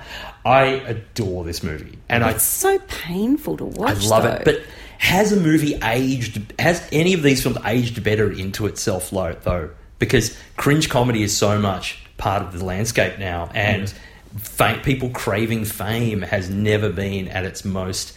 And this film like feels like more apt now than it was in 1982. Mm. The way De Niro plays it, and it's first look at getting De Niro playing funny. Yeah. As painfully as that is, I mean, him yelling at his mother, "Mom, I'm doing this," And Like- that's years before the cliche of the kid in the basement yelling at his mother while he's trying to be serious on the internet. You know, And as Simon said, Sandra Bernhard is next level incredible in this Yeah. movie. It's funny that you commented to me in private a little while ago that why are they making a Joker origin story when we have this movie? I'm, I'm like I'm marginally embarrassed that I was so reductive about King of Comedy, but I did. Yeah, I texted Paul afterwards and said, um, because you know I, I know you're a big comic fan, and said, yeah, this is. This is a Joker origin film, and it was. This was about three days before the trailer for the Joker Yeah. film came out, and it, which features De Niro as a as, as the host of a late night show. I was like, why did they bother? This is the Joker origin film. This is the and, perfected it. and you've got Harley Quinn with with Sandra Bernhard's Exactly. character. You know, it's like this is insane.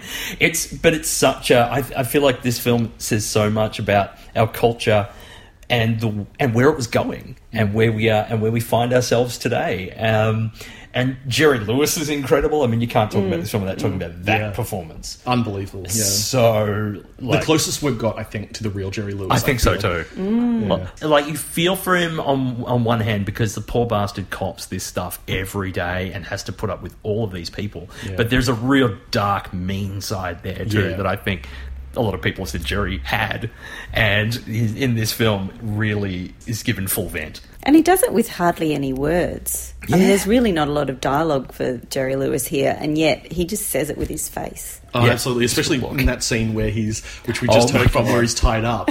just heard a clip from. He's just silent, basically, for the whole thing. You can just see it all in his eyes. Seething. Do you notice that this film lacks the visual flourishes that we kind of know of Marty? It's mm. very straightforwardly shot. It's very on location. It's very, but there's not a lot of sweeping pans and things like that. Mm. That stuff really. I mean, Raging Bull. There's moments of it, but this kind of exuberance that we associate with Marty's filmmaking hmm. really didn't start until his next film.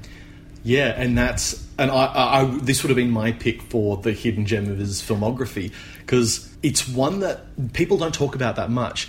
The incredible hmm. film from 1985, After Hours. Scott Weinberg, critic and film producer.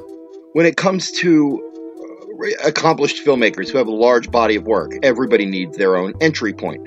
Uh, you know, um, I was fortunate enough to see the early films of Sp- Spielberg, and then I just kind of followed his career throughout my childhood and adult life. Um, but when it comes to Scorsese, he had already accomplished uh, a lot before I was, um, you know, adult enough to appreciate it. For example, After Hours was my entry point. I had seen parts of Raging Bull and King of Comedy, uh, and I had I knew, of course, about Mean Streets, but didn't know much more. And this was well, this was a few years before Goodfellas would explode and make everybody want to dig back through his back catalog, which I did several years later. But After Hours was my first real. Uh, I discovered this really cool movie, and it's by it happens to be by this filmmaker that everyone else loves. So that in and of itself gave me a little, I felt, you know, oh, I get it. I get this great filmmaker, at least in one movie, I get it. And I think the reason I love After Hours is because it's so uh, weird. It's dark, but not too dark. And it often plays like a like a dark live action cartoon in that, you know, how much more absurd and insane can this poor guy's night get? And the film, of course, is about uh, a guy who goes into uh, New York City. He goes downtown into Soho, I believe it is, to uh, meet with a mysterious woman. He is Griffin Dunne. Uh, she is Rosanna Arquette. And um, let's just say this is not a date that's going to go well. And things go from bad date to disaster to illegal activity to near riot. Uh, and it, it, it's, a, it's just a crazy balance uh, between ensemble comedy and, you know, uh, dark satire, I guess, about living in the city and, uh, you know, the, the fears of going into a different neighborhood, even though it might only be seven miles from your safety of your own neighborhood. I love the cast. I love Catherine O'Hara, John Heard, Cheech and Chong. It's got lots of good people in it. I don't want to spoil all of them because they'll keep popping up. So yeah, I, I love After Hours. I don't think it's uh, you know as uh, celebrated as some of Scorsese's best films, but you know uh, every great filmmaker needs some of those you know middle tier loved movies, and I have yet to meet a film fan who has seen After Hours and not like it. So you know take that for what it's worth. If you if all you know of Scorsese is his great crime stories, that's cool because man is he good at that. But check out After Hours when you get a free minute because it's fantastic and the king of comedy as well. And when you're done with that, tune in to 80s all over because that's my plug. Thanks. After Hours is yeah, as you say, it's the other hidden gem. Hmm. I I saw this when I was younger and, and when I was you know going through my first Scorsese phase and felt like yeah this is this is a lot of fun. This is a fun little movie and it's very pumped up and it's very punk. It's a little punk rock record. I watched it again the other day. I don't know if I like getting older. I find this film more relatable. it's it's little. Uh, it's the universe conspiring against yes a person, and and I don't think I've seen that in a Scorsese. I've seen that in other filmmakers have done that, but I've never seen Scorsese say the universe is out to get you. It's not your choices that Yeah. are doing this to you. Because every choice Paul makes, like you can debate with some and, and kind of go, you idiot, get out of there, go to here. But they're all made out of some form of compassion or some form of trying to right a wrong or some form of apology or like. And he just keeps getting deeper and deeper and deeper. And Scorsese sees this as a kind of a Dante style, you know, into somebody falling into the underworld kind of tale. Mm. Like when she when Linda Fiorentino's character throws the keys down, you know, it has this kind of big shot following the keys down because once he gets those, that for Scorsese is the moment when he descends. And he's he's all the way in it.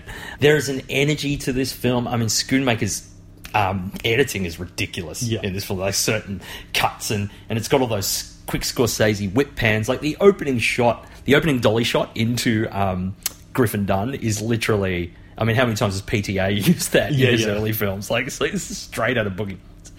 And and that's the thing. There's something like you like Paul is kind of slightly douchey, but he's well meaning and kind of he just wants to, you know, break out of his humdrum life one night, have a nice little adventure, meet a nice girl, and then the universe sets out to fuck him over and over and over again. And it's both like again, like King of Comedy is both cringeworthy and hilarious. And again, proves how good Scorsese as a comedy. I'm surprised he hasn't made more comedies. Mm. But I, I just, I, I, yeah, this is a film that was one of the rediscoveries of doing this podcast. I, I love it in a whole new way, and now it's knocking on the door. It's not quite in my top five, but it's so close. Guy Davis, journalist and critic. If there's a set of commandments for the 21st century, foremost among them would have to be don't believe everything you read on the internet.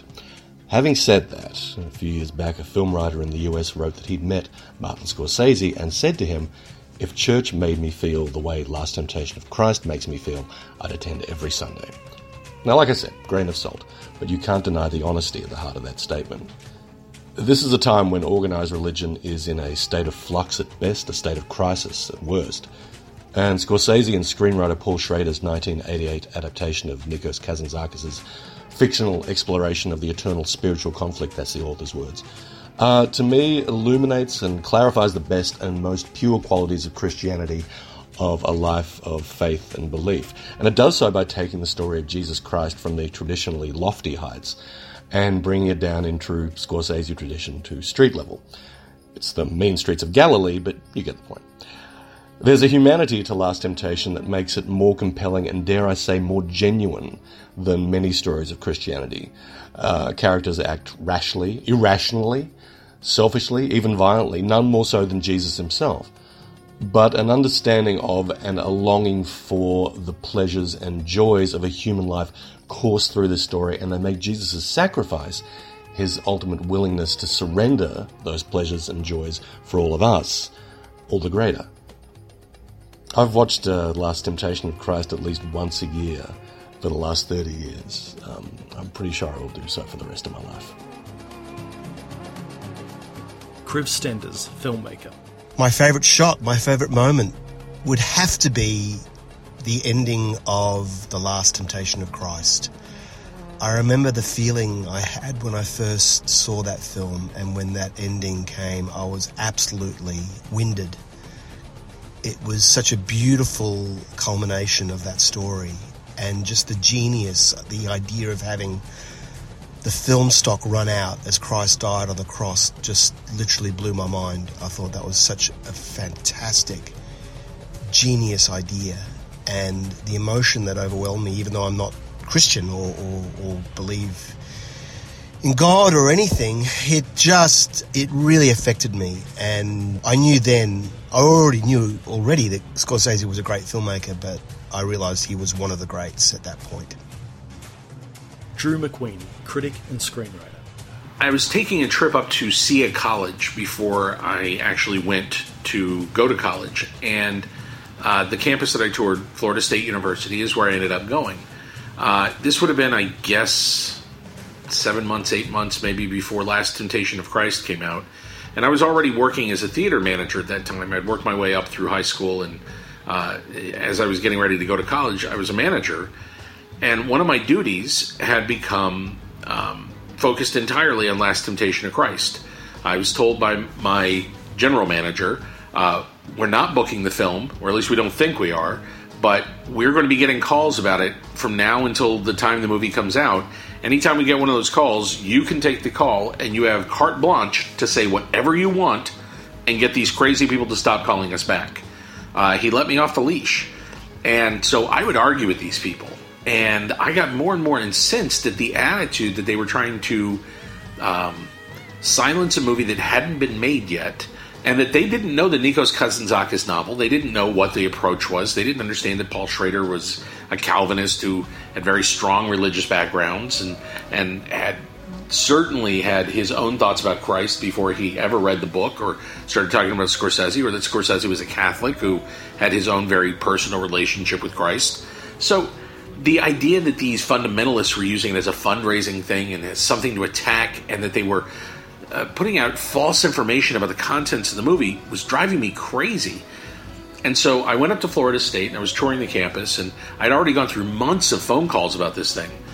And uh, we're walking uh, across the middle of the, the campus, the quad, and somebody's holding, uh, somebody's handing out these flyers about Last Temptation of Christ and why you should boycott it, why you should boycott any movie theater that shows it, and why Universal Studios is run by Jews and it's terrible. And um, I snapped. I lost my mind. And I ended up standing nose to nose with this person, smacking the flyers out of their hands, and then laying into them this long diatribe about the novel and about Scorsese's attempts to get it made and about the what it meant and about why it was really wrestling with the nature of the divine and the human. I, I lost my mind. And I realized that I had gotten as caught up in it as they had, and that this there was something about the dynamic of that film being made that drove people a little crazy. What's really sad about that is that of all the films that I've seen in my life, as somebody who was raised Catholic and who uh, had their own journey through trying to figure out what their their sense of faith was, I, I've never seen another movie that dealt with the idea of being both human and divine in the same way as Last Temptation of Christ. And I've never seen one that made the sacrifices moving or as understandable as a choice as that film. Of all the movies I've ever seen, the one that is not about a guy with a light bulb behind his head who is perfect and squeaky clean and right out of central casting that's the one that spoke to me. And I think these people who protested it, the saddest thing about that is that I feel many of them would have had a valuable experience with it because it humanizes the idea of Christ in a way that no overly reverential portrait ever could. It's ironic that one of the most violently uh, protested movies about religion ever is also one of the most heartfelt, I think. Jeremy Smith, critic and author. I was born in 1973, and I can't begin to assess Martin Scorsese's career without marveling over his post Raging Bull 1980s run of King of Comedy, After Hours, and The Last Temptation of Christ. Uh, I'm leaving out The Color of Money because even at a young age, I could tell that his late breaking sequel to The Hustler was, quote, one for them, end quote. Uh, yes, the pool hall crane work is sensational, but Scorsese was very much a director for hire on that film. As for the other movies, uh, if you had a directorial death wish during the style over substance 1980s, these are the movies you'd make. Two brutally pitch black comedies and a wildly controversial religious drama in which Jesus Christ makes it with Mary Magdalene.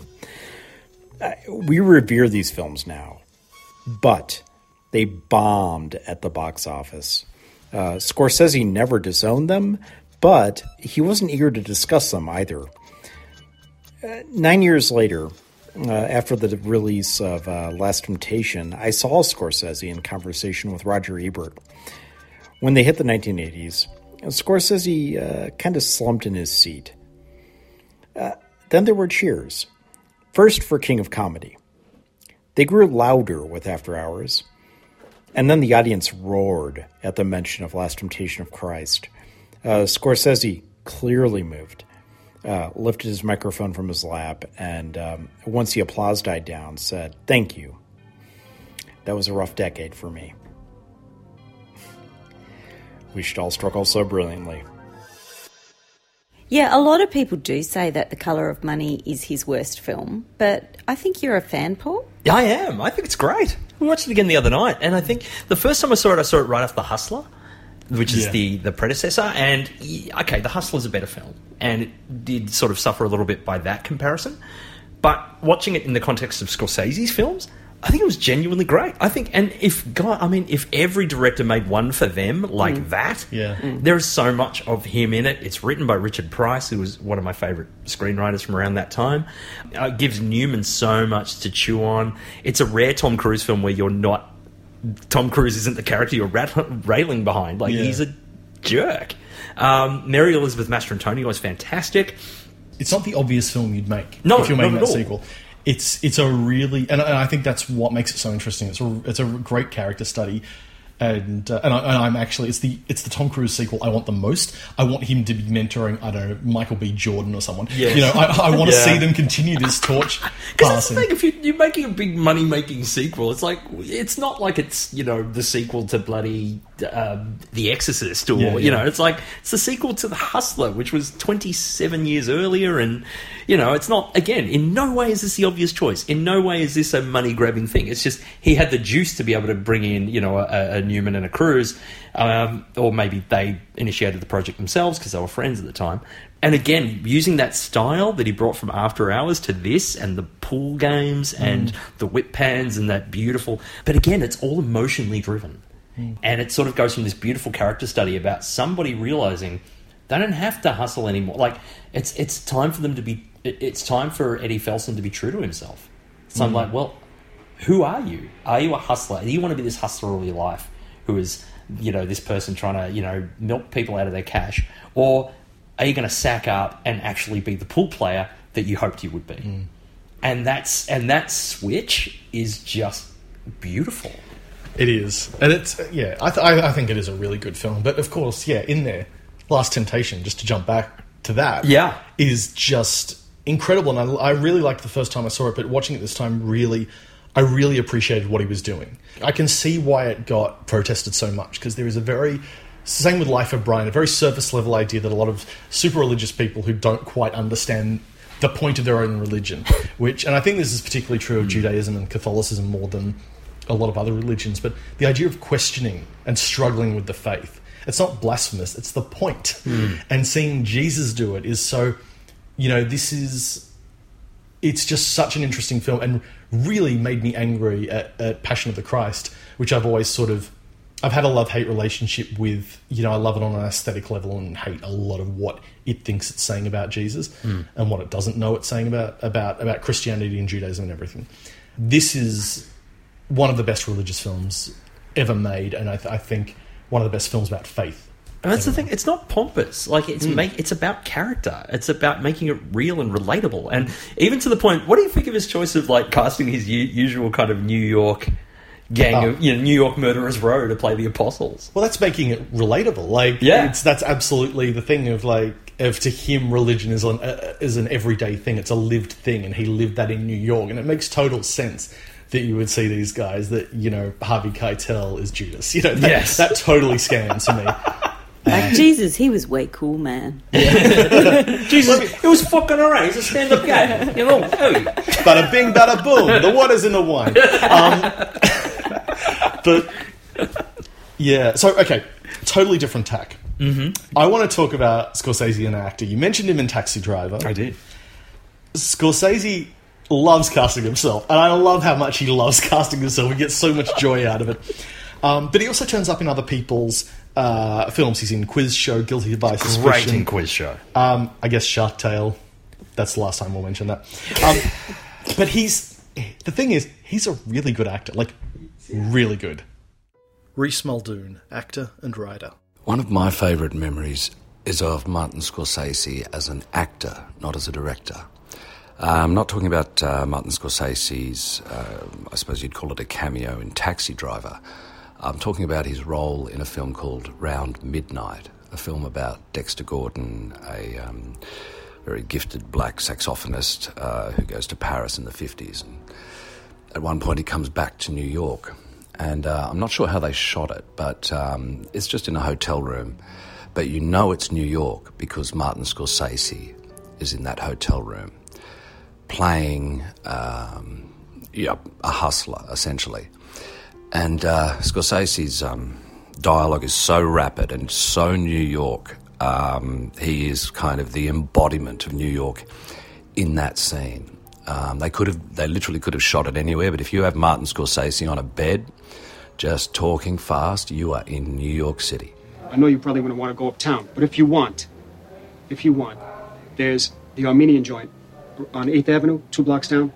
If you want to eat, you can, I mean, you could also eat at the club. You can also eat at the club, but if you want to go there, I know you're going to probably wind up at the Market Diner, wherever you guys want to go, but if you go to the Armenian joint on 8th Avenue, you come to the club, you sign for it, I put it on your tab. Okay, the same thing goes for the Star Cleaners and Laundry on 7th Avenue. You want anything clean, laundered, pressed, whatever you guys want, sign for it, I put it on your tab, all right? And uh, that's, um, that's a favourite moment for me. It's also worth mentioning that this definitely ran in the family because as far back as I can remember, Marty loved casting his mother, Catherine Scorsese. Richard Gray, film critic and writer. When I first started watching Marty's films in some weird chronological order, like the pedantic geek that I am, one of the things that I really loved was seeing the way that he incorporated his mother, Catherine. It's from it's not just you, Murray, in 1964, all the way through to Casino in the mid 90s. She was kind of like a Hitchcockian cameo that taught us how to make sauce, or just being Joe Pesci's mum in Goodfellas. She also had a cameo in The Muppets Take Manhattan. What is cooler than that, I ask you? As this scene from Italian American that I want to play proves, she never backed down from schooling Marty about what to do with his own films. Yeah, you mentioned my name. Yeah. You want? What should I say? You want me to know? You want me to tell you how my how how I learned how, to make yes, sauce? I. How did you learn Well, how that, make uh, why don't you ask me the question? Don't you hear that then? No. She's just so naturalistic. She's basically the same character in every film. She's gone now. She left us in 1997, but is undoubtedly doing cameos somewhere in the multiverse with Stan Lee. Abe Forsyth, actor and filmmaker. So my all-time favourite scene out of a Martin Scorsese film, and there are so many films of his that I deeply love, um, and scenes within those films too. Even in the films of his that I don't love, they're still filled with scenes and sequences that are incredible. But my favourite scene is in Goodfellas after Billy Batts has just had the has just been murdered and had the the crap beaten out of him, and the sound and and the the, the violence in that scene is so full on. It's one of the most graphic in the movie. And then Joe Pesci saying, "We'll get a shovel from my mother's house." And then you've got this scene cut to them arriving at the mother's house and hasn't seen a son in a long time. So happy to see him, and you know, trying to get them to go and have something to eat, make themselves comfortable, and and you know, got this sort of bickering between her and Robert De Niro. And I haven't seen him in so long. I want to see him. Just go inside, and then jump cut to table full of food and these three men after murdering someone sitting around with their coats off now and enjoying this huge meal and then Joe Pesci pulling the knife out that, that the massive like knife and then asking if he can borrow it saying that they hit a deer I hit him in his. Uh, we hit the deer in his paw. What do you call it? The paw. The paw. his the, foot. big hoof. The hoof got caught in the grill. I gotta. I gotta hack it off. which for me seems like a great little moment of improv it may or may not be improv but it also reminds me of Wolf of Wall Street, there's a, there's there's a number of sequences in Wolf of Wall Street where it just feels like actors riffing off each other. Jonah Hill, there's a scene with him and talking about throwing the dwarves and things, and it seems like there's like an eight minute scene in that one, which is just actors riffing. Which for me, this is a scene which is there's little color in there, which may or may not be improv, but it's all really just it's succinct and it's sharp and it's funny and it it really earns its place. And then the lovely joke that the mother tells as well too, which makes them all laugh. But I also particularly like the way Ray Liotta listens to everything in this scene as well too. And there's a couple of really effective shots of him just dealing with the weight of everything that that, that his his character's been going through and what they've just done, which I think speaks to how incredible he is in this movie as well too. But the best line for me at any moment in in all of Scorsese's films is when she pulls out the painting and shows everyone the painting and just pulls up this painting out of nowhere. And it's the two it's the fisherman and the and the two dogs, but the line that I love from Joe Pesci, which is I like this one. The dog. One dog goes one way, and the other dog goes the other way. and then them recognizing Billy Batts as maybe the fisherman in the painting that the mother's done as well too, and the way they all laugh. And again, this amazing tracking shot at the end, which goes from Joe Pesci's laughter to to the trunk of the car where his body's waiting to be cut up and and buried. But and I guess you know the lovely thing that just ties this scene together in so many ways for me and and Scorsese too, obviously, is that it's his own mother in the scene and how brilliant she is in the scene. I don't know. It just sums up everything for me with the violence, the humanity, the comedy, everything that he does so well is encapsulated in this scene and where the scene comes from, and then where it goes to afterwards, where they're where they're disposing of the body. Yeah, he's never done anything as good, in my opinion, and he's done a lot of great things. And yeah, on that scene with Scorsese's mother in Goodfellas, it's worth mentioning that the biggest surprise I had putting this together, a lot of people were really into the idea of Marty's obsession with food. Food plays a big part in his films. And there's one scene in particular that everyone seemed to focus on. John Hewitt, filmmaker. Scorsese's the shit. He's an awesome filmmaker. I like all his movies, doco shorts, pretty much everything he's ever done. But the only film of his that I really love, a film I can watch time and time again, go back to when I'm feeling low, when I need to kill some time, I think about it a lot, is Goodfellas. And it's because of the food. Scorsese loves food and booze like Tarkovsky loves water. It's this resonant symbol that runs through all his work. But his celebration of it reaches its nadir in Goodfellas. That movie is just dripping with nosh. We can all remember the great scene where Paulie, the mafia boss, is slicing up the garlic in prison in that studio apartment, hotel room thing they got going on with the lobsters being delivered and so on. I mean, that's a classic scene. But right from the get go, there's food everywhere. Like when we first meet the gangsters uh, at that sort of barbecue cook up they got going with those curls of Italian sausage and peppers cooking on the barbecue, we're introduced to the you know New York Mafia, and that scene ends with a slow tracking shot into Paulie's face, the gang boss, while he's sort of slowly eating an Italian sausage sandwich, and we're hearing Henry Hill give us the reason why the mafia even exists. A very significant moment, and all through that speech of Ray Liotta's as Henry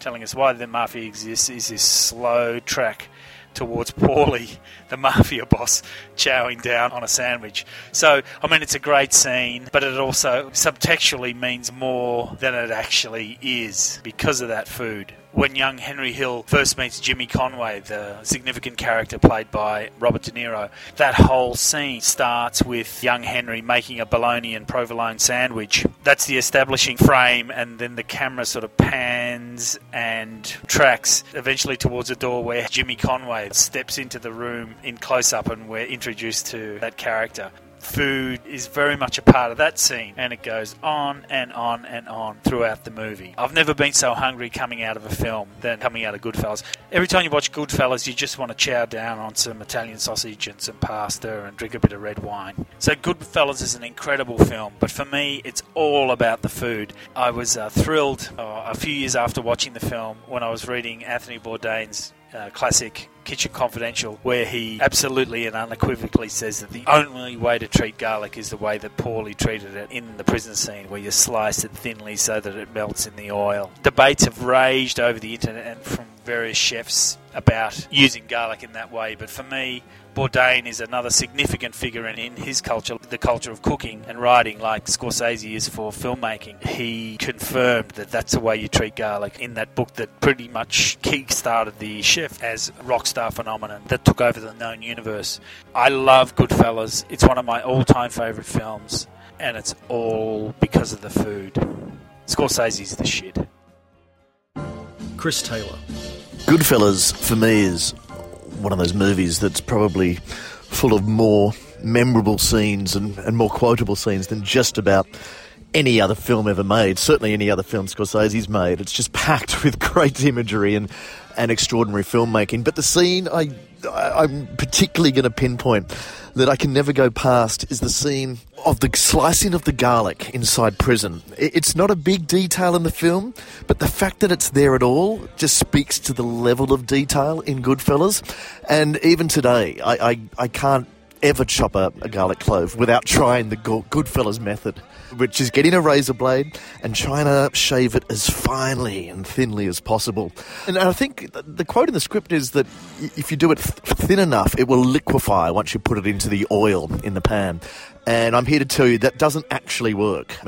Unless I've got my oil too hot, it just tends to go quite brown very quickly. But it's it's just as I said, I can't slice garlic without thinking of Goodfellas, and it's the tribute to a great movie maker that can make even such a sort of peripheral detail like that stick in the mind. Um, it's amazing. Mark Fennell, TV presenter and radio host. The scene I want to pick is not even a scene, it's a shot. So in Goodfellas, when you've got all of the mobsters crowded around their cell, there's this cutaway, this extremely close up cutaway of a piece of garlic being sliced with a razor.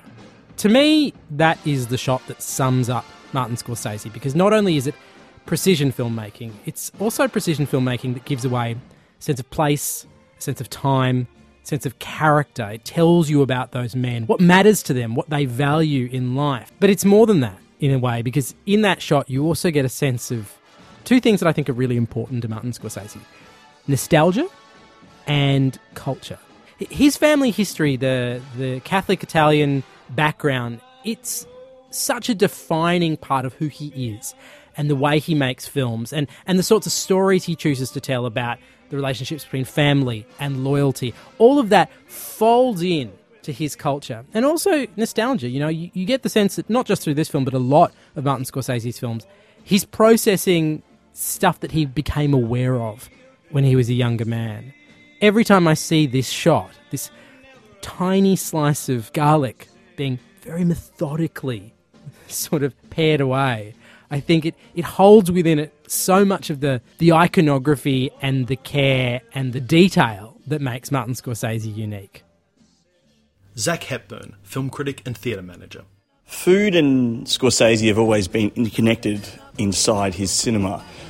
But for me, one of the seminal moments of his film career regarding food is not all the Italian cooking you'd expect to see in Goodfellas or other films of that ilk. It's a small moment in the criminally underappreciated casino where Sam A. Rothstein is sitting in a bar contemplating the inevitable and he's having a conversation over a blueberry muffin. And his muffin has substantially less blueberries in it than his friend. And there's a moment of sheer panic and then goes to a aggressive resolution. They're all looking to rob me blind 24 hours a day. I have to let them know I'm watching all the details all the time, that there is not one single thing I will not catch as I am over here. Look at yours. What? Look at that. Look at, look at this. There's nothing. Look how many blueberries your muffin has and how many mine has. Yours is falling apart. I have nothing. What are you talking about? It's like everything else in this place. You don't do it yourself, it never gets done. Where are you going? How long can this go From now on, I want you to put an equal amount of blueberries in each muffin. An equal amount of blueberries in each muffin. You know how long that's going to take? I don't care how long it takes. Put an equal amount in each muffin. And for me, that sort of anxiety about having less blueberries in your muffin is emblematic of the anxiety, fractious nervousness that's involved in all of Scorsese's films. And that small moment, just over a muffin, I think is a quintessential Martin Scorsese moment. So thank you, Marty, because every time I sit down to a muffin now, I contemplate just what I'm missing out on in life. So thank you. And yeah, we'll, we'll come back to Casino in a second. Yeah. Um, but yeah, we, ha- we have to mention Goodfellas. We have to, and that's the thing. I mean, look, so much has been said by our wonderful uh, array of guests there. Now, I don't know what my gateway to Scorsese was because it was around this time. Because his next film was the first one I saw in cinemas, but I don't know whether I saw Goodfellas on video beforehand. Mm. But one of these two was my gateway, and Goodfellas is a film that really grew on me. Like I, I, I remember something I was hearing about, and it's funny because when I started getting like 89, 90 was when my film buffery kind of began, and I started reading things like Premiere magazine, and he was already being described as America's greatest living director. In 1990, so it's funny, like reflecting now on these 80s, you know, so-called failures and how tough it was. But the industry was already looking at him as somebody who was at the top of their game. And Goodfellas was described as that. It was nominated as a bunch of, uh, for a bunch of awards, and and you know there's this iconic performances by Joe Pesci and Ray Liotta, and again Lorraine Bracco. You know this and The Sopranos, best things she's ever done. And it's it's again it, it's all of the stuff that had been brewing throughout the '80s come to bear here, and just every filmmaking trick in the book. Well, almost everyone. By the time we get to another film in a few years, that really raises everything through the roof. But Goodfellas and a couple of other films that are coming up are often described as being kind of oh they're just glorifying gangsters, they're glorifying criminals, they're glorifying. But I disagree because I think people that miss the point take that from. It's like people who watch Scarface and want to be Tony Montana. Mm. I mean, that's crazy. People me. watch Fight Club, start Fight Clubs. Exactly. It's ridiculous. Goodfellas is a film that shows what draws people into criminal enterprises. Look, it's great. You glide through the Copa and get the front seat, and you take anybody you want, slap anybody around, and get every you know, and and oh, we're we're kings of the earth. And then he pulls the pin out, and he's like, and this is what you're really doing, and this is the cost of everything, and this is what happens, and it's corrosive, and you'll end up dead, and you know everybody's paranoid, and and it's. I think it's the perfect way. It's it's what Trainspotting does for drugs. Yeah. It's, for heroin. It's the same thing. It's like the first half is look how amazing it feels to be on heroin, and the second half is like look how much heroin is going to fuck your life. And in all honesty, the Quaalude scene in Wolf of Wall Street, where he's like, "I can't believe I didn't hit anything," and then you see he did hit everything. He wrecked his car. He ran into people. It's like, yeah, it's it's that showing the consequences. Exactly. And yeah, I just um, Goodfellas is another perfect film as far as I'm concerned. It's just it's a delight from beginning to end. And again, I can't add too much more to what everybody's been saying because it's just phenomenal. Blake Howard, film critic. uh, I couldn't speak about a whole film um, because you know masterpieces for me are, are f- you know you can almost speak an hour on every single minute of the film, which would mean that for a stack of Scorsese films, I'm going to be speaking for 150 hours a piece, and you guys don't have that much time. So I'm just going to speak about one of my favorite close-ups in Martin Scorsese's masterpiece from 1990, Goodfellas one of the greatest gangster films of all time literally became a movie that you could have the conversation is this in the conversation with godfather is the greatest gangster film of all time and not just be laughed out of a room. Uh, the particular scene that i'm talking about is one of the rare moments in this incredible adaptation of nicholas pileggi's book um, and you know he co- you know wrote the screenplay. It's one of the rare moments that martin scorsese relinquishes this myopic view of Henry Hill, played by Ray Liotta, um, and you know there is one other notable one uh, in the movie um, that is a sort of uh, a holiday, a little brief departure where we get out of Henry's perspective and we jump in the perspective of Karen, played by Lorraine Bracco. I couldn't stand him. I thought he was really obnoxious. He kept fidgeting around. But this moment is about 20 seconds, and it's set in sort of a dive bar. And at the beginning of the minute, this 103rd minute, a character named Morris Kessler, played by the actor Chuck Low, is sort of he's got a lot of machismo, a lot of braggadocious, and he he can't help but just spend money after their big score and speak too loudly about all the ins and outs um, of his involvement. And Jimmy Conway, played by Robert De Niro, the incredible Robert De Niro, is starting to spiral into a paranoia. He's gotten away with something and he knows that if there are any leaks on this boat, his comfortable position is very, very fleeting and very, very fragile. Bang. Needle drop. Cream, sunshine of your love. And a glorious slow motion close up of Robert De Niro smoking. This is Martin Scorsese's craftsmanship on show, writ large. This is like the Hall of Fame thing. This is in the montage are some of the greatest shots he's ever crafted. And part of his mastery is not only an aptitude for how to transition, how to tell the geography of a scene, how to incorporate music, but to command trust in his actors and allow them to pause and to tell the story of the movie internally, implicitly, in a torrid, in a flux of emotions that is happening in facial tics, in the most microcosmic gestures, in the way that one smokes a cigarette, in the way one's eyes dart through a room, in the pursed appreciation and appraisal of people even entering a room and how they're entering the room and their body language. He tells an entire movie worth of story in this stare. There's probably not a better close up in any Scorsese movie that has ever existed, and probably not a better close up in Robert De Niro's entire career. And his face is the most commanding face on screen um, and conveys this incredible amount of emotions just without really ever having to say a word. It's his best close up, perhaps, in his entire career until, hey, Emma Westwood, film critic and author. I remember I was about 18 when uh, Goodfellas came out, and to see Goodfellas then was really at a time when I think Scorsese, even though he was older than that, was really finding himself as a filmmaker, finding the energy, the personal energy, and really making films that uh, seem to reflect him on a more elemental level.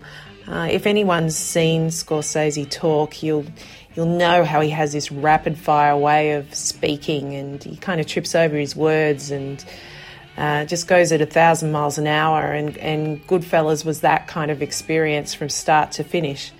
And it's not a it's not a short film either. It goes for two hours twenty six minutes. But I didn't feel like there was a moment that I had to pause or ponder during that time. I was just taken along for this ph- phenomenal ride. Pretty much straight off the back of Goodfellas, you have something like Cape Fear. And that film I saw at the cinema as well and found it to be one of the most energizing movie experiences I've ever come across. And at that kind of level of adrenaline, I found it really hard to come down from this film. While very different to Goodfellas and dealing with different subject matter, still had sort of an episodic quality to it. Uh, there was something about those very special sequences, the the houseboat sequence at the end, which is quite over the top. But by then, you just you know you're really along for the ride, and he's sold it to you. Scorsese has sold it to you by then. Uh, but also, I, I saw uh, Cape Fear at a time before I'd seen the original film, and the original film, the J. Lee, Lee Thompson film, is uh, a wonderful film in its own right. But what was really clever, I felt, with what Scorsese did, and uh, therefore makes his remake equally for me as great, if not even a little more, um, just because of when I saw it and uh, the impact it had on me. What makes it such a great film is that he was able to not replicate the first film. It was all about taking it and inverting it, you could say, in some ways. So, whereas in the first Cape Fear, the family was this um, impeccable 1950s impenetrable household. In the 1991 Scorsese version, it was a very flawed, fractured family. Even Cady himself, played by Robert Mitchum in the first film, that character played by Robert De Niro in the second film, and Gregory Peck playing the character of Sam Bowden, which then Nick Nolte takes on in the Scorsese film the, he plays on this idea of inversion by recasting those actors but uh, having Gregory Peck be on the side of Max Cady by playing his uh, his defence lawyer, and having Robert Mitchum play on the side of justice, and supposedly on Nick Nolte's side as a police officer. And as great as Taxi Driver and all those early movies are, this just feels like true Martin Scorsese to me. Yeah, I, I, I, once worked at a media department in a high school, and we used to show the kids to show social values. We showed them the original Cape Fear and the remake back to back, and then the Simpsons parody, just to demonstrate the changing social mores. One and, of the greatest Simpsons episodes ever, by the oh, way. it's total genius. Um, but it was really interesting to see the the differences. I, I, think you know I have a lot, lot of uh, lot of respect for people who prefer the original and can't stand the remake because the original is great. But they were this Leave It to Beaver family in the Mm. original, and here they're all in the remake in Scorsese's films. They're all morally compromised. I think horror films at that point were still punishing sinners and protecting the pure and virtuous. Long before Scream made everyone aware of this fact, and Cape Fear was painting everyone in shades of grey and ambiguity, and no one comes out of this the well. And yeah, I just love it. It's a total Hitchcock throwback. It's a really over the top, interesting film. It's so I heard somebody describe it the other day as the best De Palma film directed by Scorsese. there is a real Brian De Palma kind of trashiness Yeah, to this yeah. film. Yeah, like I said, Cape Fear was the first Scorsese I saw at the cinemas. And I loved it when I was young. Like me at 16, Mm. this was my jam. Every and, and there's still moments that are so iconic, like that opening, the the music, which is Elmer Bernstein doing Bernard Herrmann Yeah. those that those horns, and then you know you're watching uh, uh, De Niro do his sort of push-ups Mm. and those tattoos, and he's instantly kind of sleazy and terrifying. And sexy. I mean, I think this is De Niro's sexiest performance in a kind of sick way. That's very telling. There's that whole scene with Juliette Lewis, Yeah. which apparently Yeah. was partly improvised. Really? Wow. When he, because apparently she had a bit of a crush on him when Mm. they sort of first started filming. He's very charming and everything, and then when they meet in that scene, and he go like, and so her giggling and blushing, and all that, it was all very real. It Oh, it's, all- it's an amazing performance. I was like, I, I still look at it and think, how the hell did you get that performance out of anyone, let alone Yes. someone that young? Yeah. And when he put his thumb in her mouth, like that was completely, she wasn't expecting it. And like they just kind of went with it. And there's something so sexual, but so uns- like upsetting Mm. about that Yeah, yeah. All at once. Like it's both like, this is both like hot and horrible. Yeah. Like it's, and it's so, and I mean, that could almost be used to describe the entire film, hot and horrible all at once. Um, I think the final act gets a bit silly. Um, you know, the giant houseboat thing, but it was kind of Marty doing because Marty doesn't get the chance to do full spectacle Yeah. very often. Mm. You know, he doesn't get the chance to do you know a straight up Hollywood thriller. Mm. And you know, by the time De Niro's speaking in tongues and half burned and going, it's very weird. But the first two thirds of this film, I think, are still brilliant, and it's for those reasons you described, Lee, 'cause of the way um, Scorsese minds the relationships, and then has Cady just pull at all the threads. Yeah. And also, I mean, poor Illeana Douglas's character in this film is still one of the scariest scenes in cinema history Yeah. when she's when um, Yeah, De Niro, yeah. Uh, Max Cady attacks her. It's yeah, it's it's a very full on film, and it's so surprising that he goes. I mean, that's his range. Is he can go from a film like that to a film like Age of Innocence, which is just so gentle and like a G rated film, basically. Crazy. Yeah, I mean, The Age of Innocence is a really stunning period film. It's set in 1870s New York with, you know, this genteel upper crust society, and it, you know, there's not, there's not an, a tiny little bit of violence or profanity in this film. It's so much not a Scorsese film in that way, and yet it's about tribalism. It's about it, there's emotional violence. I mean, this scene where, um, you know, the Winona Ryder character basically, sh- you know, tells her husband what he's going to do with the rest of his life. It's violent, and the way the way society closes in on Daniel Day Lewis, this character who can't escape the habits, the rituals, the beliefs, the deep ingrained kind of nature of tradition. I think it is a Scorsese Yeah, film. I was just thinking, geez, this doesn't sound like any of his other movies at all. Yeah. It's like, Yeah, it it's- fits in it's an odd as much way. as Mean Streets or Yeah. as much as yeah, um, the Goodfellas. Yeah. Mm. So Mayer, writer and curator. It seems ironic now when we think of the 90s as the era of Tarantino, but 1994 was apparently an age of innocence. That year, the Academy Awards were dominated by costume dramas, with wins for Schindler's List by Steven Spielberg, Jane Campion's The Piano, and Martin Scorsese's The Age of Innocence. Among them for Gabriella Pescucci for her costumes, whose elegance yet brutality summarize the film's satirical, cruel, sensual realization of Edith Wharton's novel. It was new territory for Scorsese, and perhaps the only one of his films that could be legitimately programmed alongside those of his beloved Powell and Pressburger. The bursts of colour that he used as fade outs were inspired by the Archer's Black Narcissus, and there's much else of the rigid, hysterical colonial world that appears in this film. Perhaps above all, Daniel Day Lewis's hands, those huge hands used to such great, great effect in another film of the year, In the Name of the Father, where they're both gentle and brutal. In this film, their size is constrained by the world that Day Lewis's Newland Archer finds himself in.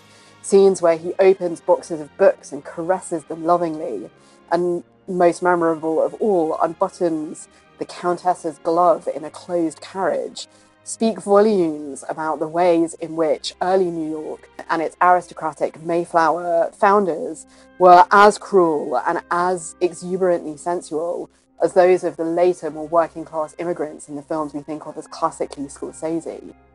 Working with Elmer Bernstein on the score and with Elaine and Saul Bass on the title sequence, The Age of Innocence could also be said to be Scorsese's most cinematic film, a film about the origins of America itself, one clearly influenced by possibly the greatest adaptation of all time, Luchino Visconti's The Leopard, with its sense of a changing world and an uncomprehending patriarch surveying it.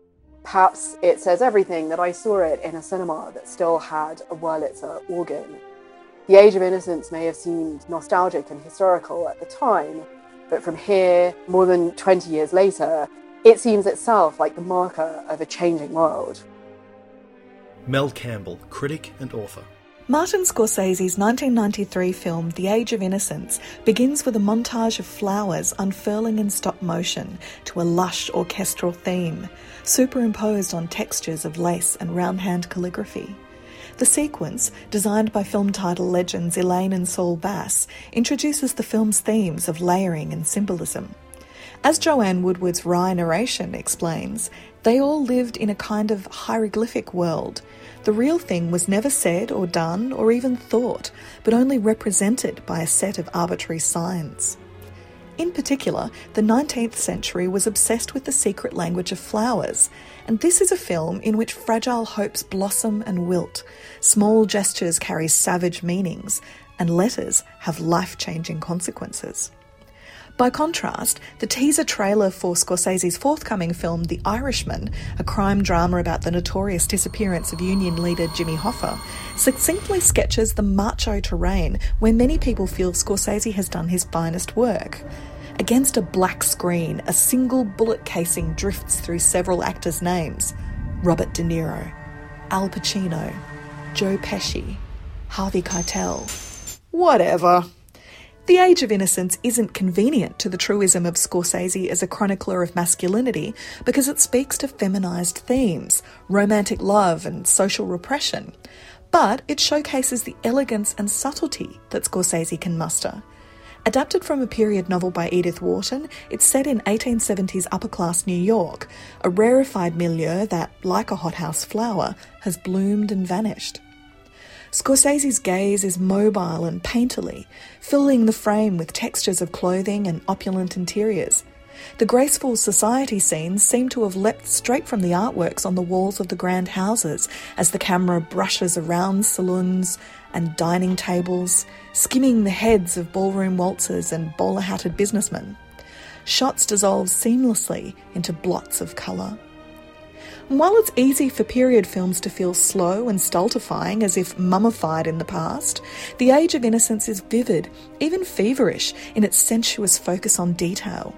Scorsese alights eagerly on the hothouse flowers in buttonholes, vases, and corsages, on jewels glinting in darkened theatres, on lavishly laden dinner tables, on the paths of the characters' avid gazers. The bright outlines of letters and keys burn into view as their significance sears itself into the story. So much about this film echoes the workings of memory, the way our thoughts wander and dwell on what become, by repetition, the key moments of our lives.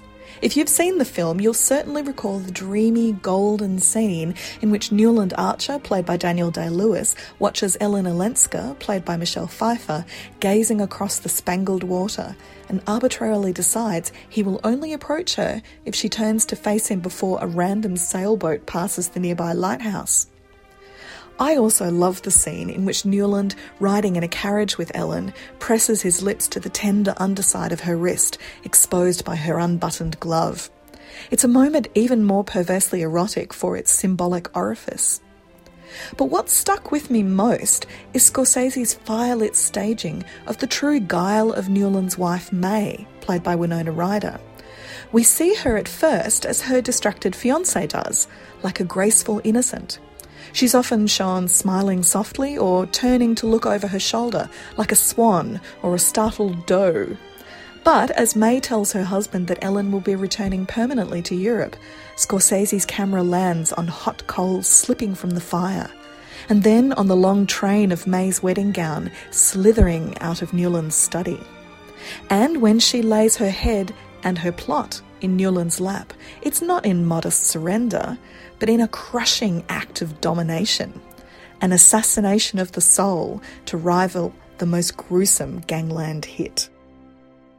Anthony Morris, critic and author.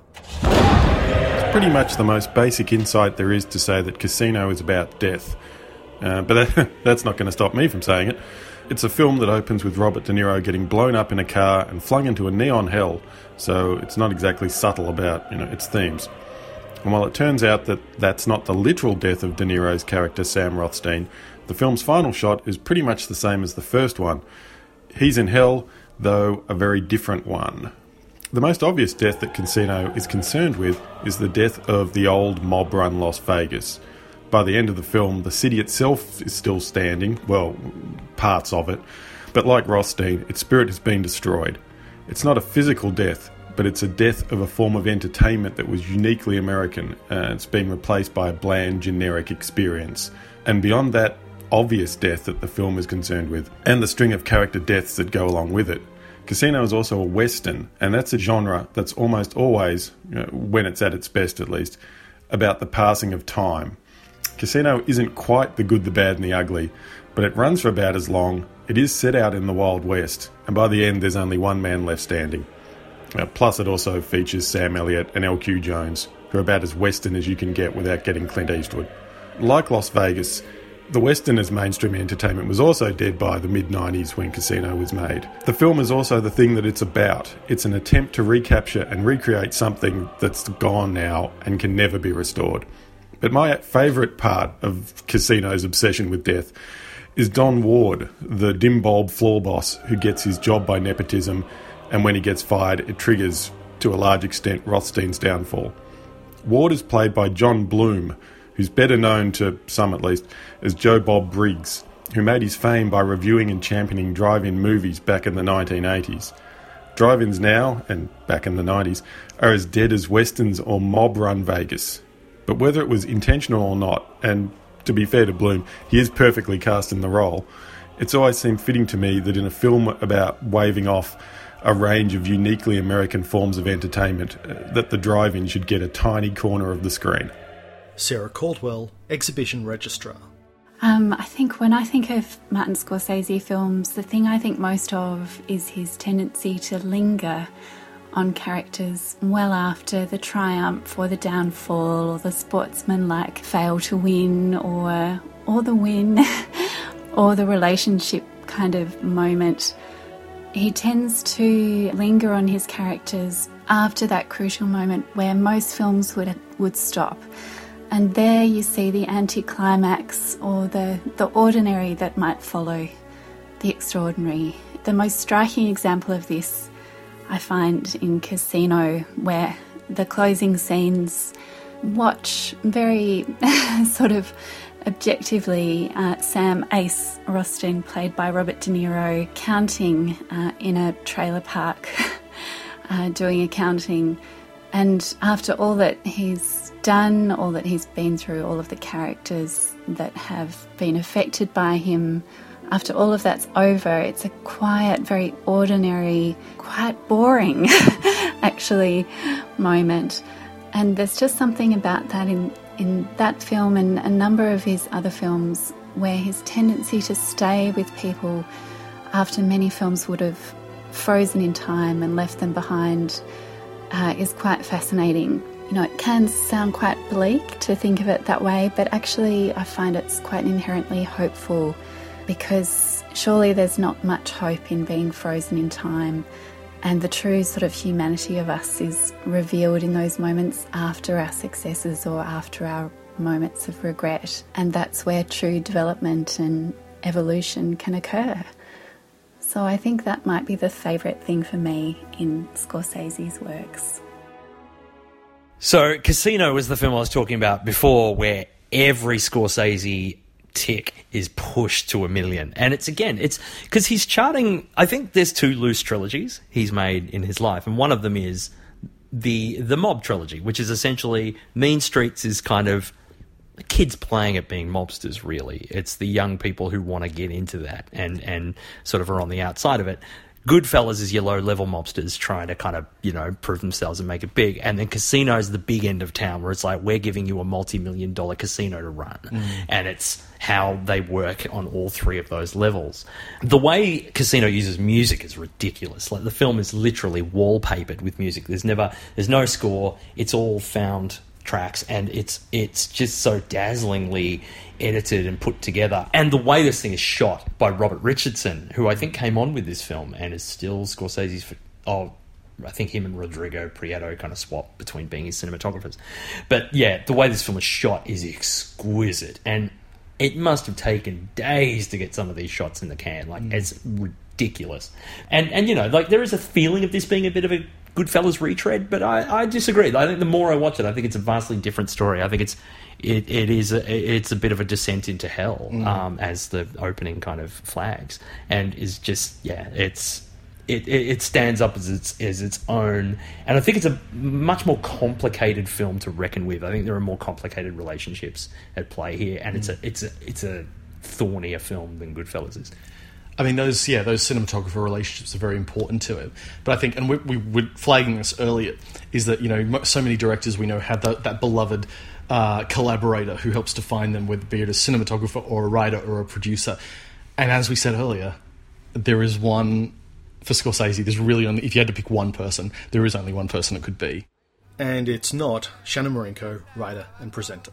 Right, Scorsese, uh, just too many things, too many things. How am I supposed to do this? Okay, here are two uh, very needlessly specific Scorsese things that for some reason really resonate for me. Uh, but, but they're both edits. Uh, so maybe I should wait until Thelma Schoonmaker is chosen as a hyphenates filmmaker of the month. Uh, I might have missed the brief entirely uh, with this. Uh, but no, no, there's no time. There's no time. They're the same person anyway. Uh, and in honor of this moment, I will also talk very fast, lest my lungs stop working at any given moment. That's why he talks fast because of his asthma. Okay, uh, something I can't get out of my head ever since I first saw it uh, is in his doco My Voyage to Italy. Uh, it's eight minutes in. He's on the roof of his old apartment building where he grew up uh, on Elizabeth Street.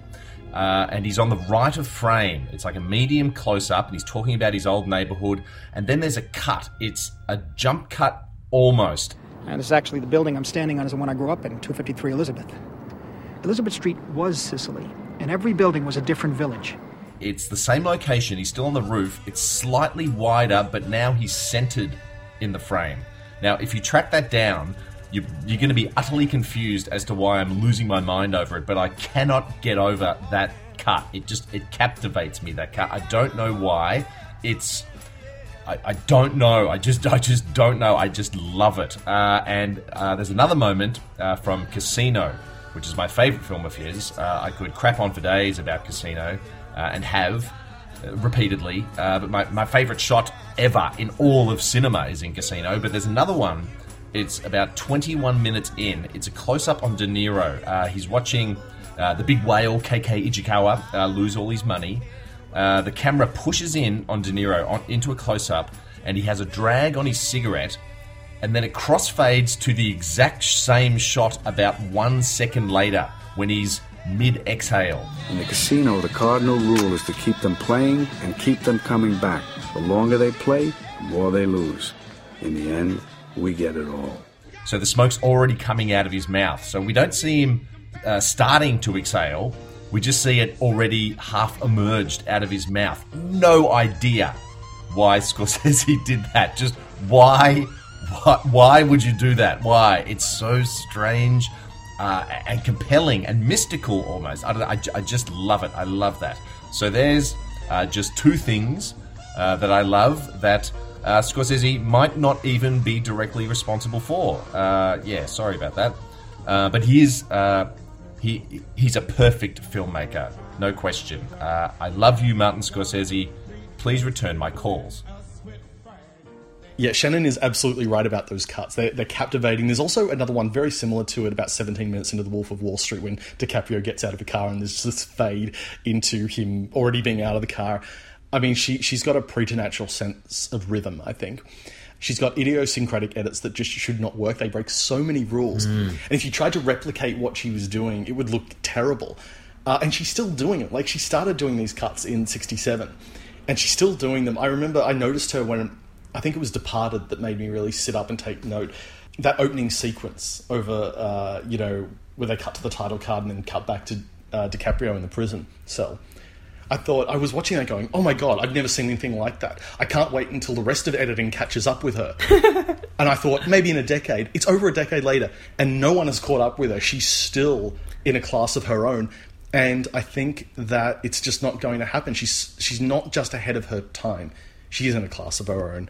And I honestly believe she's the greatest editor of all time. But that's the thing. If you if you're going to make a case for Scorsese being the greatest director of all time, you have to make a case for Thelma being the greatest editor. Yeah. It's and and it's that same thing. It was like when I, you know, was looking at Mad Max Fury Road and seeing that George Miller was making this film at 70. You're like, hang on, cinematographer John Seale is also 70 and he's shooting that crazy. Yeah. It's the same deal. It's like it's Scorsese is still being relevant, still being, so is Thelma. Thelma is still pushing the language of editing forward. And they're about, you know, they're a very similar age. I think, it, I want to say she's slightly older, but I, I don't Yeah, know that for sure. sure.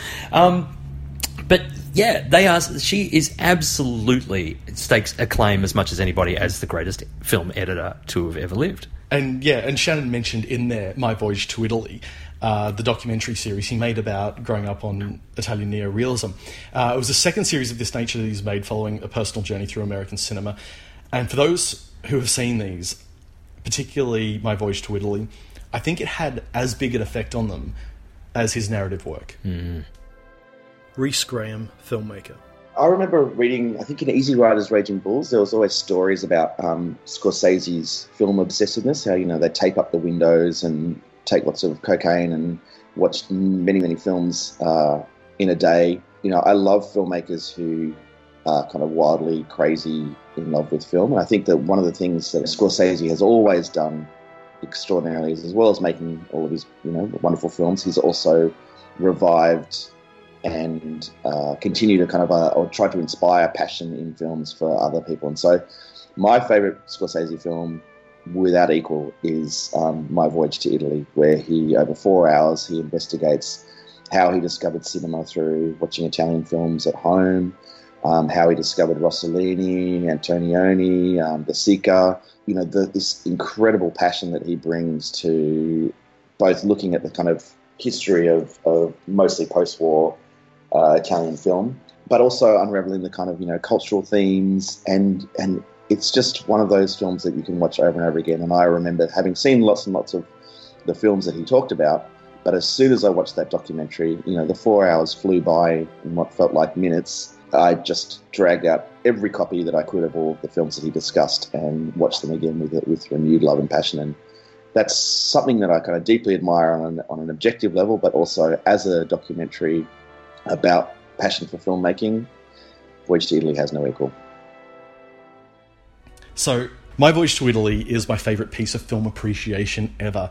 Uh, I hadn't seen much Italian neorealism when I saw this series, and it made me fall in love with it. It. It's four hours long, and I struggle to not watch it in one sitting. Like, I have to mm. force myself to turn it off because it's four hours. And what, rewatching it, I realised what a huge impact it's had on my life. I think in a lot of ways, it inspired Bazura Project, parts of Bazura Project, my TV show, and this podcast.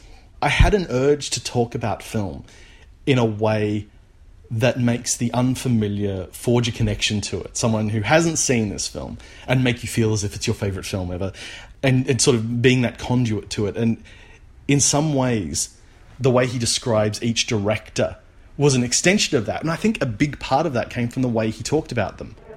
The impulse of neorealism to do justice to life as it is, to things as they are, is still with us, even today. I like to think of neorealism as the, the seed from which a beautiful, solid tree has grown. And the branches on that tree represent virtually all the major Italian filmmakers of the post war era. For me, it's the most precious moment in film history. I wanted to communicate a love of cinema the way Marty did. And I don't even think I, it was a conscious thing. I've only just realised I've just been trying to emulate this documentary, you know, for the last however long. I, I saw it at MIFF, and cr- like when he talks about Umberto D, mm. I cried buckets. Oh, yeah. Like I think that came just before the, the interval, and it was one of those things where the light comes up, and I was just like, nobody can see me like this, just sobbing. It's yeah, I, and I think one thing that's never mentioned is I think, as well as being one of the world's great filmmakers and film preservers and film appreciators, I think Marty's one of the one of the best audiences. Yeah. The way, both the way he processes things and then and then articulates that is so beautiful and so relatable as well. Like it's not like he's like the best film professor you've ever had. But also when you're watching him, like Griffin Dunne talks about this in After Hours.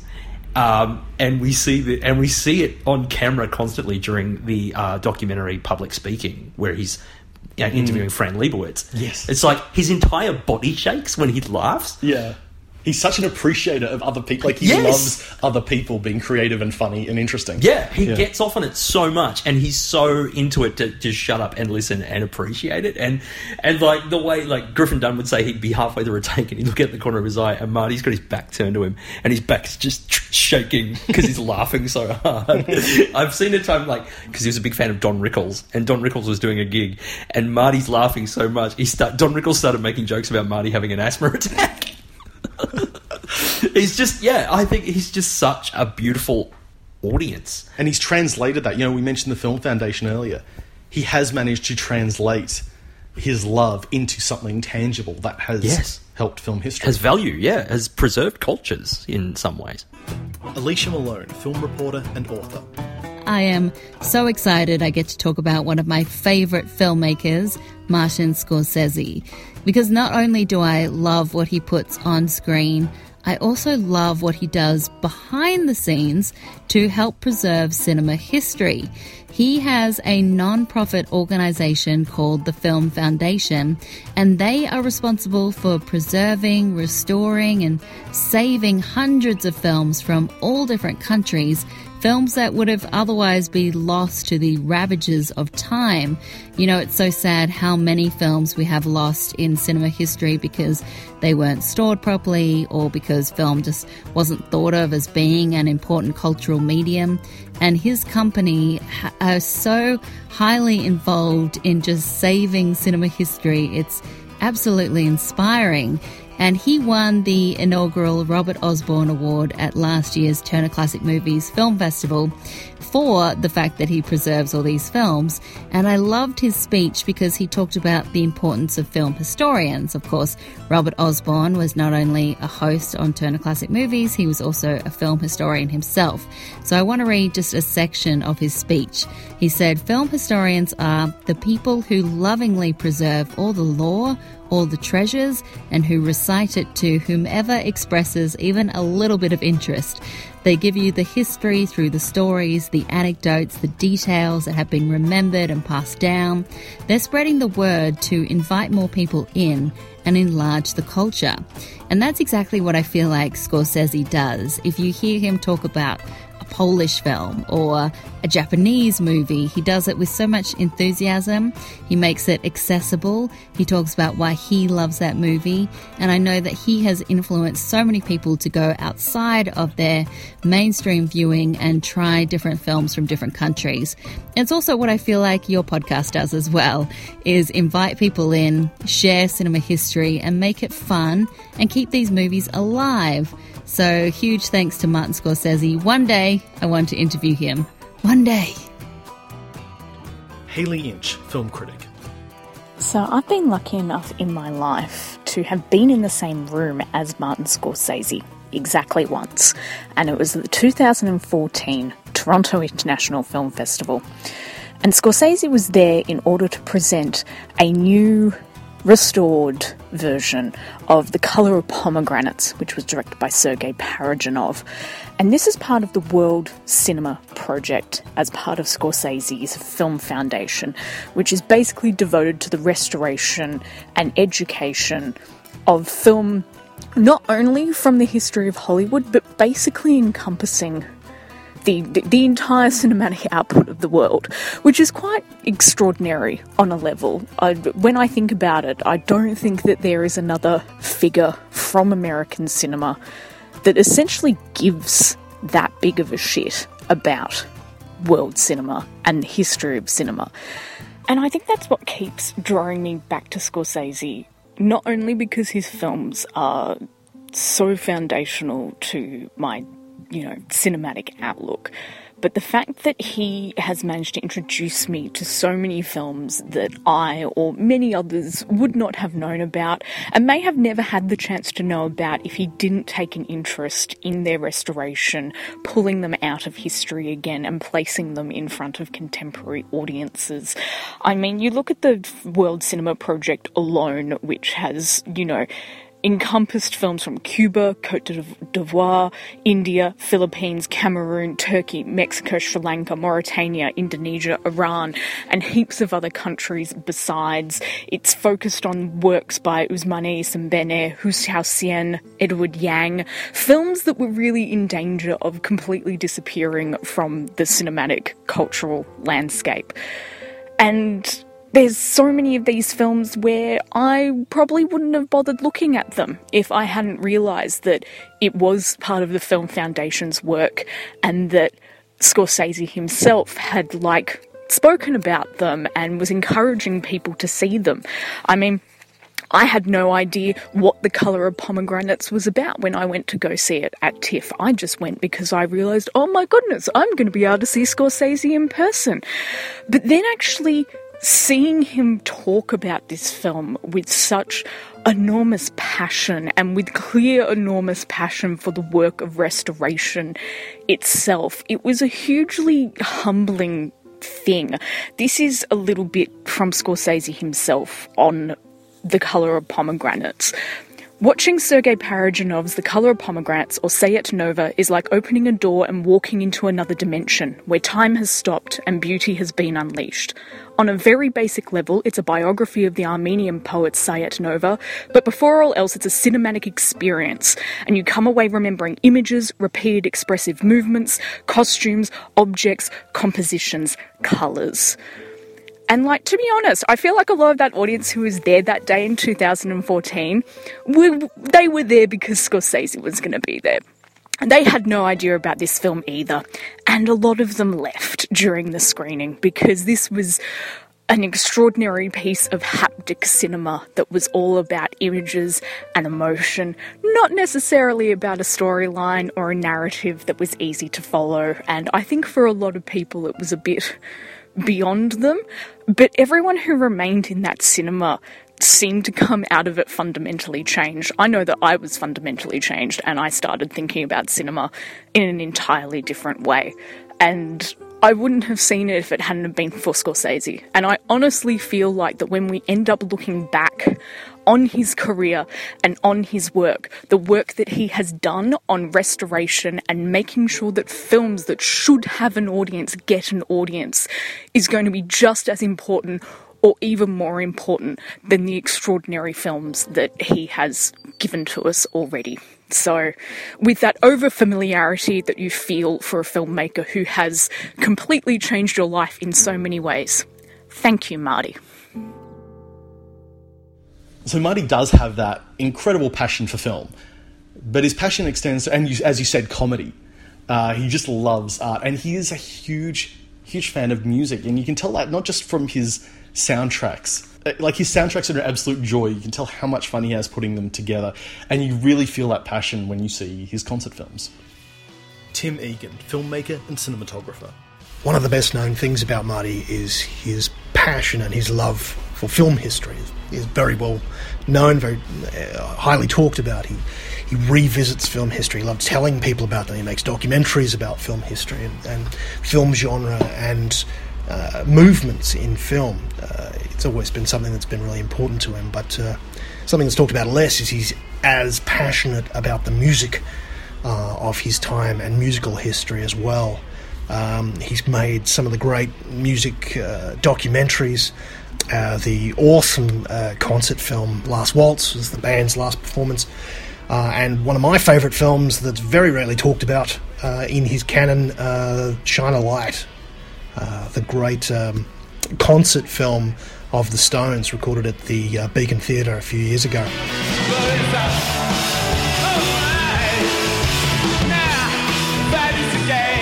The attention and love that he puts into a concert film. Uh, I've heard him talk about people trying pushed him into making a documentary about the Stones, and he said what he really wanted to capture was the feeling of them on stage. He said that's the story of the Stones, watching them on stage, watching them go through it, and the just the little moments that he captures all the way through that film of, of Keith leaning on uh, Ronnie or um, just Charlie drumming away in the backgrounds, and the energy and life that these guys put into it after so long. Uh, it, it's really amazing. It's beautiful, and he's he's absolutely right that that's where the music lives, and that's where the Stones really live. Uh, I love that he got in some of the greatest cinematographers in the world to essentially be camera operators on that thing, and it looks like no other concert film. Uh, there's discussions in the film early on uh, where they're worried about setting fire to the stones because they're bringing in so much light to really get a, a, beautiful image and a beautiful exposure. Concerts usually filmed in very dark, and they wanted something that looked like a million bucks, and you really got a sense of it. He puts cameras on stage, he flies around them, he moves in between them, and he has dozens and dozens of incredibly gifted cinematographers capturing every moment the joy in that film is infectious, uh, and it all comes from Marty. Uh, he's discussed many times what the Stones mean to him, and he managed to put that on screen. It made me, as someone who's never really liked the Stones that much, it made me a fan, and that's Marty's greatest gift. He transfers his enthusiasm and his love of anything along to you. It's why he's the master. Mayor. Thomas Caldwell, critic and festival programmer. It's hard to think of being a cinephile and not loving the films of Martin Scorsese. Although I, I have met at least two people who, who, who aren't into his films who I also uh, happen to respect. So there are always anomalies, but as a rule, Scorsese really is just one of these key figures in cinema. And I know a lot of people are probably going to talk about Taxi Driver, but I'm pretty sure that was the first one I saw as an 18 year old, you know, cinema studies student, and really just having my mind blown. And and I, I, again, like many people, there are those those ones that really stand out as the peak of his career being Taxi Driver, Raging Bull, and Goodfellas, all amazing films. But I'd, I'd actually, there are so many films that come really close to the greatness of those three, but I would add one more, which I don't think many people probably will, and that's his 1997 film Kundun which never really got the audience it deserved. Um, the studio backing the, the, film was Disney and didn't promote it due to economic pressures from the Chinese government at the time, um, which is not surprising as it's Kundun depicts the 14th Dalai Lama's rather bewildering childhood and subsequent conflict with communist China that resulted in him fleeing to India. Um, I mean, Scorsese is often made films with faith as a, a key theme or a, a, minor theme, but this obviously is one like The Last Temptation of Christ and Silence, where faith is a really big part of of the film. And it's not an obvious Scorsese film, but but you've got things in there. You know, it's, it's that really highly subjective storytelling that Scorsese is just so renowned for, in in creating this extraordinarily vivid portrait of the Dalai Lama. I mean, the, the, cinematography just constantly focuses on these small details that just, just convey the, the compassion and, and, and, progressive belief of, of this extraordinary man. And you, the way the film is edited and Philip Glass's uh, extraordinary score just beautifully incorporate uh, the, the Dalai Lama's visions with with actual uh, events. I just love the way this film you know portrays this this man who sort of missed out on childhood but still developed this strong sense of humour and a, a fascination for modern technology and this really willful defiance against hypocrisy and and, and cruelty, uh, both which he witnessed externally and within his own monastery. So look, I'm going to give, uh, you know, I'm, I'm, here to give a special shout out to, to Kundun, a film that I feel often gets overlooked, but I think it's a really core film in Scorsese's filmography and it's also responsible for one of my very favourite jokes in The Sopranos. The Sopranos being such a great kind of extension of Goodfellas. You've got the character of Christopher, who's a gangster but obsessed with becoming a screenwriter himself when he loves Hollywood and he loves filmmaking. And there's a, there's a scene in The Sopranos where our gangster, Christopher, is at an event and he sees Scorsese and he just yells out, Marty! Kundun! Drew. There's a moment in an episode of The Sopranos featuring Michael Imperioli uh, where he sees Martin Scorsese at a premiere and he goes to yell at him, "Hey Marty, hey Marty, I even love Kundun," and he's trying to get his attention, and it's treated as a joke, and I get it. Uh, certainly, there is some truth to the idea that New York mobsters and East Coast mobsters are infatuated with their own portrayal on film. Uh, I know I did some work in New York for a while and worked with some guys that were connected and, and mobbed up, and uh, it's true. They they are absolutely infatuated with the way mobsters have been portrayed on film, and to some degree, I think Scorsese has become known for that. And there is a sense that with The Irishman, he's returning to what he does best. I would argue it is a misunderstanding of Scorsese, though.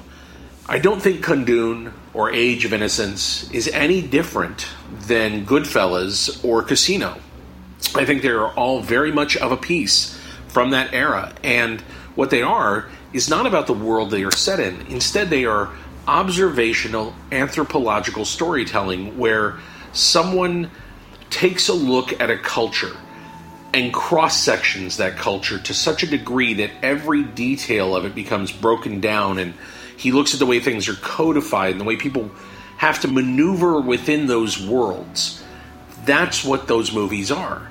And if you look at the way Kundun is shot and you look at the way Goodfellas is shot, it is an identical voices filmmaker.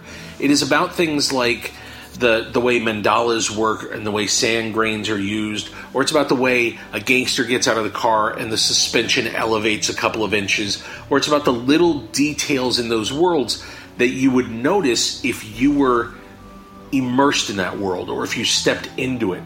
And that's very much what I think Scorsese was doing in that particular stretch of his career is he became an anthropologist. And I look at Age of Innocence, I look at Goodfellas, I look at Kundun, they are identical in storytelling and in visual beats and in the way he injects himself into a society.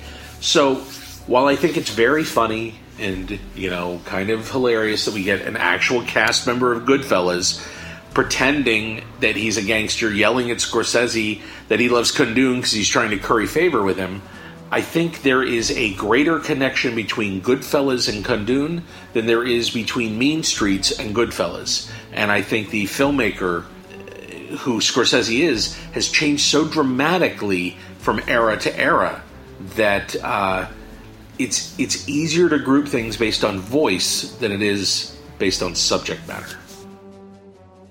The next film that Scorsese did was Bringing Out the Dead in um, 1999. Mm. And I mean, this is kind of ma- considered by a lot of people as one of his more minor films, but Mm. I'm a big fan. It's got Nicolas Cage as this as this kind of um, strung out ambulance driver driving the streets of New York. He can't sleep and he's he's haunted by the ghosts of the people he couldn't save. And it's just a really trippy film. It is trippy, yeah. That's a great word. The cinematography is really interesting because, you know, a lot of it is it's set at night and the characters are kind of shot with this sort of halo effect around them as though it's kind of heaven, it's kind of hell. It's just it really takes you into this into this character who's kind of living this this existence that's that's hyper real. Mm. Yeah. Yeah. And, and and yeah, they're all kind of tarnished angels, and it's I think the savior concept, even though Cage's character is constantly wanting to quit, I think the savior complex is the one thing that drives him. I love also the Gonzo aspect of it because it's written by it's based on a novel by Joe Connelly, who was an ambulance driver for nine years and wrote this out of his experience. And it's almost this mash type sort of Gonzo tale because then you've got all the other drivers he's partnered Mm. with, um, you, you know, from Ving Rhames. Ving Rhames' kind of Um, evangelistic type character to, you know, uh, Mm, who's the uh, other no, one? John Sizemore. Goodman. Sizemore's character who's just a complete psycho. Yeah. Um, and, you know, and it's it's so. And it's written by Paul Schrader. It's Yeah. adapted by Yeah, Paul yeah. Schrader, which led to this film being at times called Ambulance Driver. Taxi driver, Right. Um, but yeah, there's a real. I think there's a real pulse to this film. I, the, on second view, the vision stuff didn't work as well for me, but everything else I still adored. I, I, I really love um, the energy, uh, as you say, the hallucinogenic energy of this film. Sarah Ward, film critic. There's a feeling of melancholy at the heart of many of Martin Scorsese's films, and at the core of many of his on screen men. is a feeling of loneliness, of alienation, of sadness, of desolation, whether it's sparked by existential angst, as embodied by Travis Bickle in Taxi Driver, or plugged by rampant excess, as The Wolf of Wall Street explores through the figure of Jordan Belfort. Mean Street's Johnny Boy and Charlie, Raging Bull's Jake LaMotta, The Age of Innocence's Newland Archer, Silence's Sebastian Rodriguez. The list goes on and includes all of the Scorsese films that I haven't mentioned. But turning 20 years old this year, Bringing Out the Dead just might be Scorsese's melancholic masterpiece. It's also one of Paul Schrader's masterpieces, and a fitting companion piece to First Reformed. Scorsese made many a masterpiece, but there's such a haunting, lingering quality to the tale of Frank Pierce, a rundown paramedic both escaping from and exacerbating his woes by tending to other people's injuries on the graveyard shift. It helps that, thanks to Nicolas Cage, Frank's inner turmoil both bubbles quietly and overflows commandingly in what proves one of Cage's very best performances. Just imagine a world where Scorsese and Cage had teamed up multiple times, as the filmmaker has with Robert De Niro and Leonardo DiCaprio. So I usually uh, don't like it when people talk about their least favorite thing. I don't like worst of lists. I don't Mm. like, you know, this is the worst film this director made. It's like they made 50, you know, give them a break. But I want to talk about Gangs of New York just briefly because it's it's probably my least favorite Scorsese. Or it's a contender for my least favorite. And I think it's great. Like I really like this film a lot. And it's my least favorite. And that was when I was like, "Oh, this guy's really good. If if this is my least favorite, and this guy's amazing because I I would happily watch this film again. Like it's it's really yeah, you're doing something right. Why Yeah. is it your least favourite? I don't know. It just doesn't. All, all the all the elements don't click for me. Like I like each individual element. They don't come together for me. It is definitely flawed, and it was a passion project. It was something he was trying to make since the 1970s. Mm. Finally got the cachet. Well, basically, he uh, uh, this was his first collaboration with Leonardo DiCaprio, Mm. and DiCaprio, obviously being not too far from Titanic, had the juice to finally get Scorsese the budget he needed to make it. Yeah. Um, those two obviously have gone on to a fruitful collaboration. But yeah, you're right. Um, it's the one film. I think this is the one Scorsese film where, uh, one of the very few Scorsese films where the female character feels like a device. Yeah. Cameron Diaz's character doesn't feel like a real person, doesn't feel fully fleshed out. She feels like something there to pit DiCaprio and Lewis against each other. Mm. I think DiCaprio is kind of a little bit callow for the role. He seems a bit too young and like kind of I don't know. He doesn't seem like the warrior yet. He hasn't quite aged into that. But then you know, Day Lewis's Bill the Butcher is iconic. Yeah, yeah, yeah. So good, and the um, you know the production design everything's incredible you know bit plays like um, john c Reilly and liam neeson make Mm. a huge impact in small roles in this film But, and obviously the collaboration with DiCaprio paid off because, as you say, they've worked together a lot since then, and they went straight after this into The Aviator. Stephen A. Russell, critic and arts journalist. Scorsese has always had an ear for the old razzmatazz, from Ellen Burstyn dreaming of a better life and Alice doesn't live here anymore, to Liza and De Niro in New York, New York. But he outdoes himself with the jazz age glamour of golden age Hollywood in the Howard Hughes biopic, The Aviator. Leo DiCaprio's first and far better go round with the Great Gatsby vibes. He plays the movie maker, money shaker, and sky high flyboy who soars up, up and away and way too high, and then comes crashing down to earth again. Such a visually rich film, peeling back the diamond encrusted gilt edges of this world. It's also a haunted wasteland that posits Hughes as Miss Havisham, full of great ideas and unrealistic expectations. But the real reason I'm totally into it is the battle royale between Canadian crooner Rufus Wainwright and our Cate Blanchett as the goddess Katharine Hepburn, with the pair determined to outdo each other in a pantsuit and secure the campus on ground. And who wouldn't want a part of that? See, it's funny with the Aviator. You were saying like about your least favorite. I think. I mean, I hate to say this. The Age of Innocence is a film I've not seen. I didn't get to rewatch it for this podcast. I watched it when I was eighteen. It completely bounced off me. Yeah. But I can look at it and say that this is a good film. Like it's well made. Just bounced off me. I really want to see it again. And I was uh, Do it, do it. I was sad that I didn't get to for this. Yeah. But of the newer stuff, I've got to say, I think we're leading into a period here. I think the 2000s is my least favorite period of Scorsese. Right. And The Aviator is one of those reasons. I like The Aviator. I think The Aviator is fine. Other than a few touches, I feel like The Aviator could have been made by anybody. Mm. I think it's one of the few films. It's one of the most anonymous films Scorsese's made. Yeah, in some ways, yes, but he still does that. He replicates the film process. Yes. And there's a lot of and like, makes the Hepburn scenes look like they're colorized. Yes, like, like, like, the and grass is blue or aquamarine. You know? Yes. Um, but it is. I mean, there's there's a real like weird stunt casting. I remember there were rumors in the '90s of him doing a Rat Pack film with like Tom Hanks as Dean Martin and uh, Yeah, John Travolta John Travolta as- as Sinatra, and Jim Carrey is Jerry Lewis, and uh, was it Wesley Snipes? Is- yeah, yeah. You remember be. that rumor? Maybe Yeah. we had the same issue of Premiere magazine, but, um, but there is an element to that stunt casting in this one where it's like. Cate Blanchett is so almost too too much of a of, of, of a signal to really convince us Katharine Hepburn, and yet it's one of my favorite performances ever. I love it so much. I don't know if I'm convinced by it, but I love it. Yeah. Um, it's like watching The Trip, really. Yeah. You know, it's just like you're just watching Cate Blanchett do a brilliant impersonation for two Mm. hours. I- I- Uh, but having said that, this is one performance that Di- DiCaprio often gets criticised for, and I fucking love him in. I think his Howard Hughes is excellent, and it's the thing. Again, you see him, and he's like he doesn't look quite old enough to kind of play it, but I think he totally disappears into Howard Hughes, and it's one of my favourite DiCaprio performances under Scorsese. Mm. Well, the, we we were talking earlier about the fact that you know even though everyone loves Marty, not everyone loves Marty, which is something I discovered contacting a lot of previous guests who were like, "I'd love to be involved, but." I don't love any of the films. I've never connected to them. Some haven't seen them, but it was really interesting talking to a lot of people who were like, "Yeah, no, I get it, but it's not. It's not like I don't love it myself." And I managed to convince one of those people to talk about uh, Scorsese anyway, despite the fact that she's not a huge fan. Maria Lewis, journalist and author. Okay, the last time I was on this show, it was to obsess over Guillermo del Toro, um, my favourite director. And when Lee asked me to record a bit of a message about Martin Scorsese for the podcast's ninth birthday, I was a little bit cautious, to be honest, um, because I'm not the biggest Martin Scorsese fan.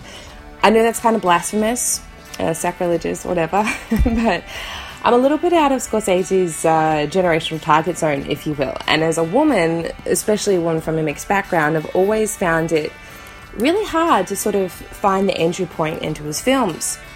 Whether it's his earlier work like Taxi Driver or Goodfellas or Gangs of New York, Wolf of Wall Street, even Shutter Island, the women are either in the deep, deep background or they're sluts, whores, or dead sluts or whores. And you know, that's fine, whatever. Not every movie is for every person. Art is subjective, that's how it works. And although Shutter Island would maybe be my favourite film of his, I was trying to work out a movie where I could praise him top to bottom. And instead of a movie, I ended up settling on Boardwalk Empire, which is a television show. So I don't know if I'm cheating the brief here, but anyway, it was uh, it was one of HBO's big, splashy, expensive period shows, and it's kind of fucking awesome. It fits all the Scorsese things. You know, it's a sweeping crime epic, and because it's a show that lasted for five years, you know, it has 57 episodes, it has this amazing ability to to really take its time with the period and take its time as it evolves and it's kind of like in a weird way sort of a star is born narrative but it's like a crime is born gangsters rise gangsters fall people's power and monopoly changes the way people leverage their capital becomes really interesting now scorsese executive produced the show he only directed the pilot but i would argue directing the pilot is probably the hardest job in terms of directorial roles on a show because the pilot is is where you get to cast the show. You get to choose who are going to be your actors bringing these characters to life. So you get you're in charge of that, which is a huge job. But also you set the tone, you set the palette. How the show is going to look going forward is very much based on the work that the director does in that pilot episode, and Martin Scorsese's work on it is is really fantastic. So that's why I'm picking Boardwalk Empire in terms of um, celebrating his work. I guess Scorsese is one of those icons of film that cinephiles always insist you like, and those are perhaps uh, the same reasons I've struggled with enjoying his work and the work of Michael Mann. It's been difficult to find that through line through epic stories about complicated masculinity. It's not really uh, my breakfast, if you will, but hey, it's okay to say that something isn't for you. I think that's kind of the joy of loving pop culture and loving film criticism.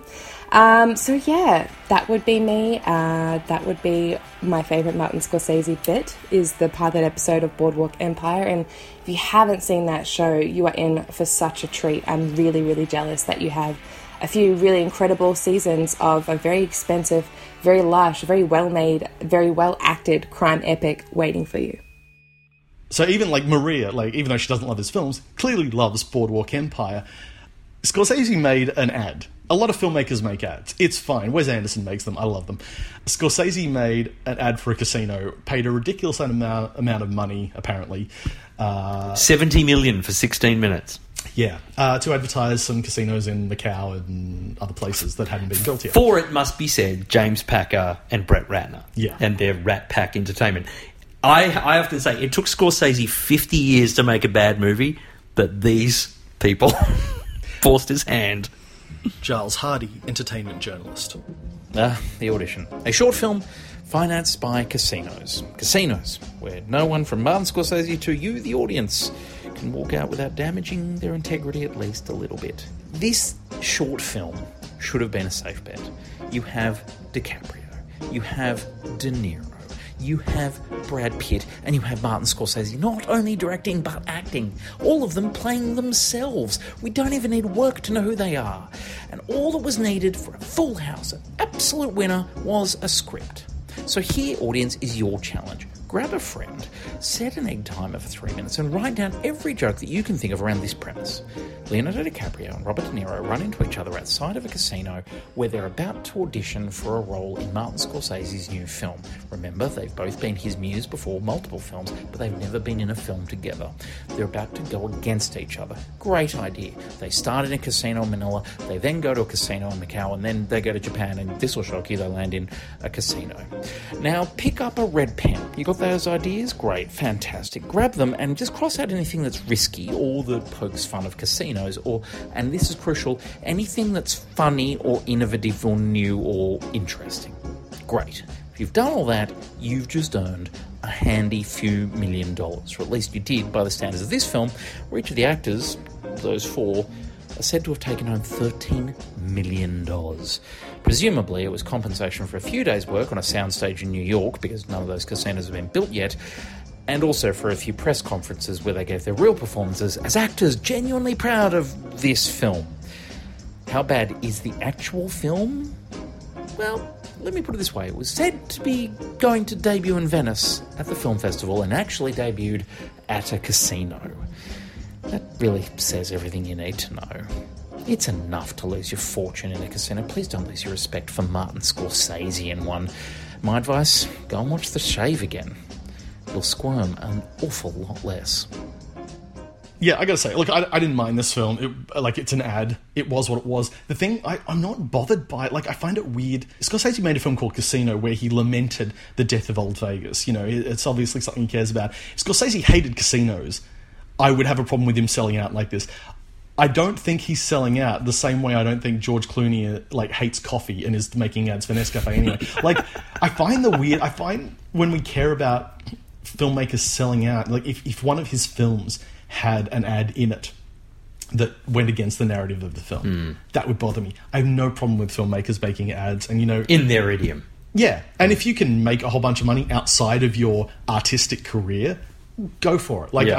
I, I just didn't like- think it was very funny. And I think it, it's that garish CGI and staging. That's the stuff that, yeah. And like, fair play to Giles. Okay, you don't you don't like it, but like, it's fine. Like, I, mean, Yeah. I don't know why we're focusing on it. Uh, uh, yeah. Anyway, that was that was an interesting take. So for a while, I've thought that this was a reaction I had after seeing it in the cinema, and that upon rewatch, this opinion would go away. It did not. I think The Departed is up there with Marty's best work. Ooh. I think it's absolutely. I, I would I would rank it up there with his best films. I'd And- agree. Yeah. Yeah, I really love this love this film. I mean, even though it's in a genre that's not my favorite, the performances, the tension, the mastery of of the storytelling, I think it's really really good. I can I can see why you'd say that. Yeah. It, it, I don't know. I don't know if it's because I'm a, I was a fan of Infernal Affairs first, the original Hong Kong film. But I don't know. I like this a lot. But it's like it's a beautiful Hollywood imitation. It's very Marty. I mean, I, I could just watch Wahlberg and Baldwin go at it for Yeah, yeah, for yeah. two hours. They're hilarious. I'm light love on the Departed. Like Mm. the Departed's like an eight out of ten movie to me. It's it's great popcorn. Somebody, I think Tim Egan, a good friend of ours, described it as a. It's like a cheeseburger made by uh, one of the greatest chefs in the world. I, that's right. I do remember him saying And that. that's, kind of how The Departed feels to me. Mm. I, I, Yeah, I have to agree with that. But I do, yeah, I do love it. Jennifer Reeder, filmmaker. For me, there are two standout Scorsese moments. The first is every single Sandra Bernhard scene in King of Comedy, and the second is the Pink Floyd sex scene between Billy and Madeline in The Departed. I'm not sure that The Departed is considered an outstanding Scorsese film, and I am not a fan of Leonardo DiCaprio. But there is something about this scene in this film which I find utterly irresistible. The roles are somehow reversed. DiCaprio has a, a kind of feminine uh, vulnerability where um, Farmiga has a kind of power position uh, masculinity. Up until this moment in the film, we've watched the two of them develop a relationship and we are dying for them to hook up. So when they do, and it's choreographed to a mediocre Pink Floyd cover, well, it just is one of the most satisfying uh, payoffs in a relatively otherwise unsatisfying film.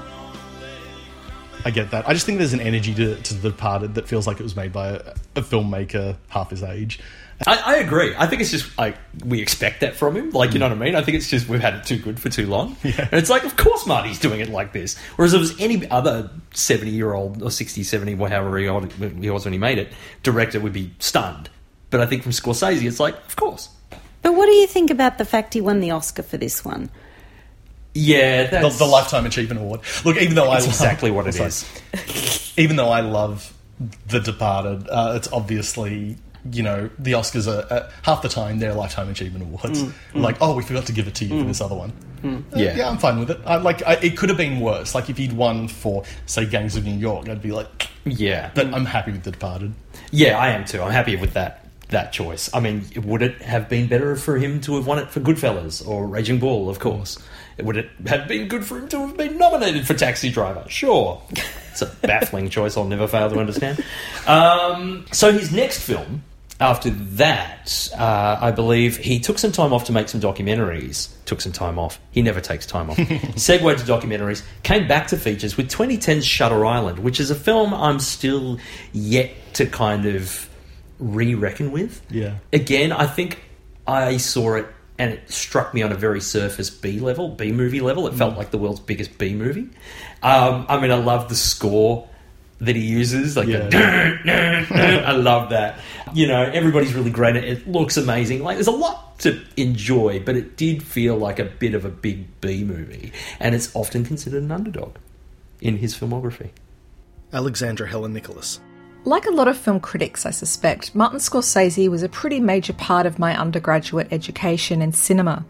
And films like Goodfellas and King of Comedy in particular felt like they were virtually inescapable if you were a film student in Australia of a certain generation. Kind of automatic go tos to demonstrate everything from panning shots to star persona. So while I certainly admired his craft, Scorsese, for me at least, after these years in particular, really became locked into my brain as a kind of teaching tool, the clinical world of academia really reducing his work to something purely didactic.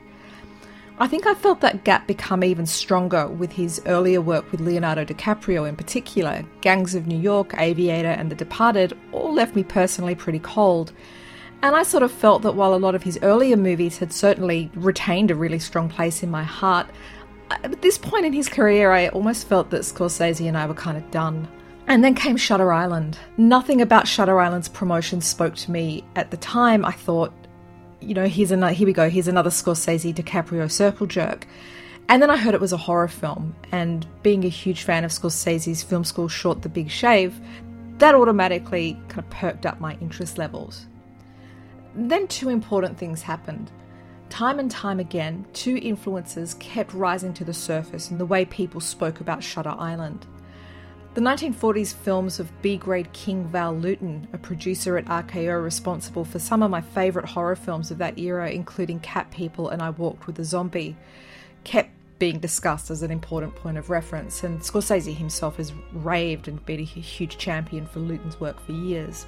But the second point of reference, I think, raised my heartbeat even more intensely. Parallels were continually being made between Shutter Island and William Peter Blatty's 1980 film The Ninth Configuration, a movie that to this day I still think of as one of the most grossly underrated masterpieces of the late 20th century. Blatty, of course, wrote the novel that William Friedkin's The Exorcist was based on, and he himself would come back and direct Exorcist 3, which is itself a superb film and an exception to the rule that sequels suck.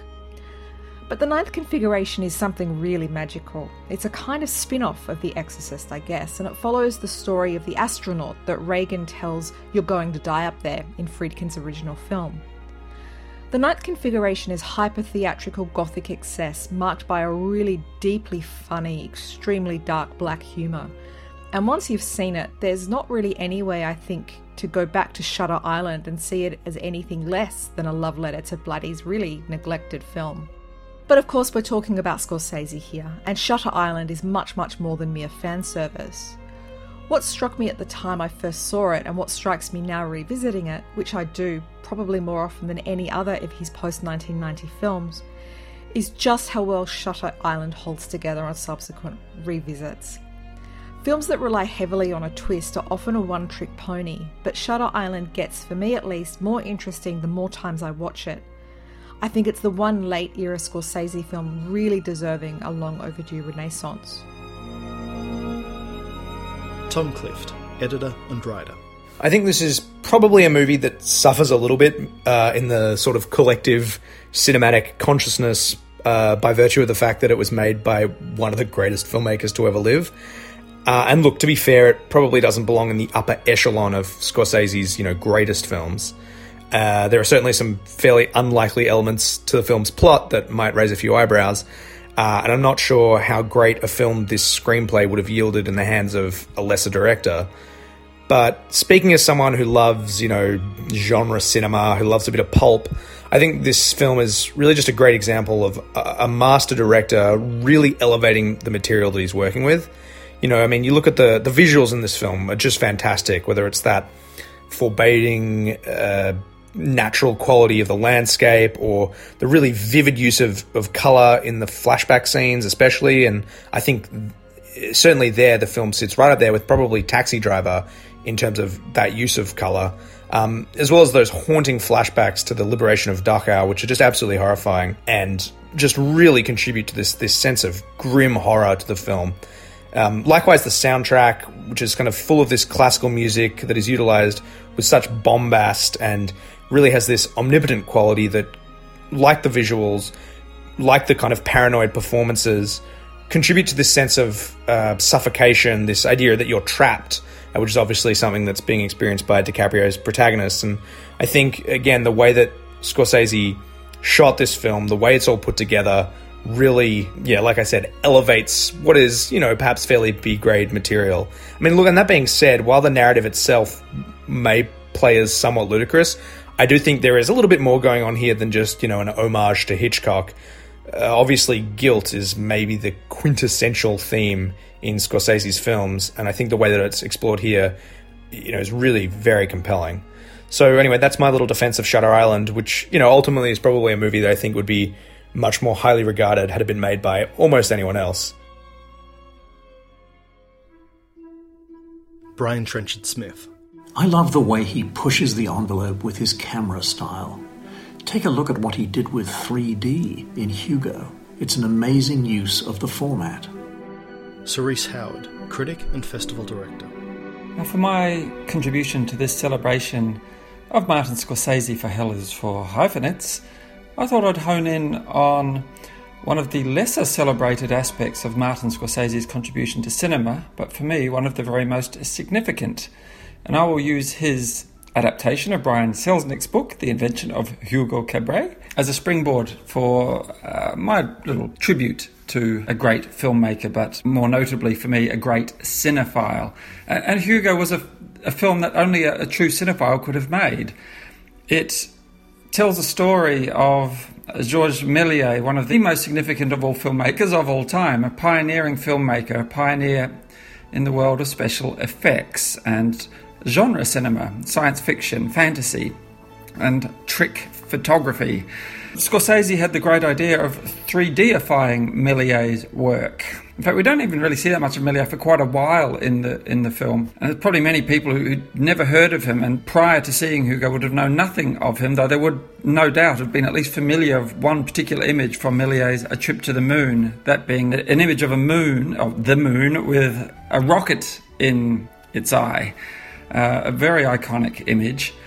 Uh, I, I, think Méliès would have been really tickled by Scorsese's imagining of his cinema in 3D because it's no doubt a, I hesitate to say novelty, but um, uh, an approach to filming that Méliès would have loved to have adopted himself. Uh, had the technology been around in his day. Where, where, this is leading to me is this that um, Scorsese's cinephilia is such that he has made, for example, a, a four hour long documentary, My Voyage to Italy from 1999, in which he, uh, an Italian American, celebrated the Italian cinema, especially uh, some real or tourist or Italian cinema, that hugely influenced him. And if there's something when I think of Scorsese, I really think of his passion for cinema more than I often think of his films, some of which I am very fond of. I mean, of course, he's a masterful filmmaker. But from my perspective as a co curator of the Melbourne Cinematheque, I adore the fact that Scorsese is central to the uh, perpetuation of film as an art form and, and the perpetuation of the materiality of film and the preservation of film, which is, after all, a very vulnerable art form. The materials upon which motion pictures have been made have, have long been difficult to preserve and imperiled, and an awful lot of film history is lost. And this even very much extends into the digital age. Just because something's made with zeros and ones doesn't mean it's going to last. And There are a whole lot of uh, issues there for challenges for archivists. A bit beyond the scope of this rambling monologue, but hats off to you, Martin Scorsese. Yeah, I Hugo was was a real shocker for me. I it was a film I did not expect to like. I remember seeing the trailers and thinking, why the frig has Marty done this? Like some kids' film. It looks like a bloody Harry Potter film in 3D, and I don't like 3D. And again, I think it just underscores how much Scorsese understands what cinema is. Mm. Because nobody, with the possible exception of Wim Wenders and Pina, nobody's ever used 3D better than Scorsese. There is something about the levels of depth in this film, like the, the depth perception as you're looking through rooms into other rooms, into that 3D in this film gives us that I've never ever seen in another 3D film before or since. And it really does heighten the storytelling and the perception of everything. And it's and so the thing is like clearly he understands what cinema does to us, does to our brains, does the way we perceive it, the way we perceive this information. And and it's also a really sweet, beautiful, engaging movie, and it's really fun. And as someone who is almost violently opposed to most, you know, like kids cinema in, you know, in my DNA. I really, I was just utterly enchanted by this, and also too, I, I think the thing I dug the most about Hugo is it's a total Trojan horse. It's like I've got you in on this this fun, rollicking Harry Potter style, you know, turn of the century ride about this kid. Now that I've got you locked in the theater, I'm going to talk to you a little bit about film preservation. yeah. I, I felt a little bit preached to, I've got to say, on that I, I level. think it was preaching to the converted for me. Yeah. Like, it was like, I see he's preaching, Yeah. but I love it, and I love that he's got people unawares, and he's now giving them a sermon. I I kind of dug the, the guts of that. Mm. Do we know if kids liked this film? Yeah, that's interesting, isn't it? I, I have thought that myself. And it's like, I wonder if this would actually appeal to kids. I we, we, we showed a few sessions at ACMI where I work, and I kids seem to respond to it. Yeah. Um, it's a little long. I think some littler kids kind of drift off, but yeah, I think sort of, you know, tweens kind of get into it. I think anything over two hours is too. Oh, hang on, I've just looked at the time. Uh, but then, am I right in saying that Wolf of Wall Street is is the biggest hit of his career? I think you might be right, actually. Yeah, because it got it certainly br- sucked in a lot of people. Like people who wouldn't go and see a Martin Scorsese film love this film. How did we not check a box office chart before recording this? um, yeah, I you point out The Departed, I think this is the one. I think Wolf of Wall Street is up there with the best of Marty's works. And this is the third. Remember, I mentioned before that I think there are two loose thematic trilogies for Scorsese. There's the mob one where, you know, you're rising through the levels. I think this is the third part with Goodfellas and Casino being the first two parts of the Fuck You Pay Me trilogy. Mm. This is about America and America's obsession with wealth and commerce and about how everything comes down to money and everything's about, you know, the way we get through this life and the way we distinguish our personalities and the way we move, um, the way you become a success in America is to become rich, to make money, to and it's and it's all about fuck you, pay me. Mm. Uh, That's what American culture Yeah. essentially boils down to.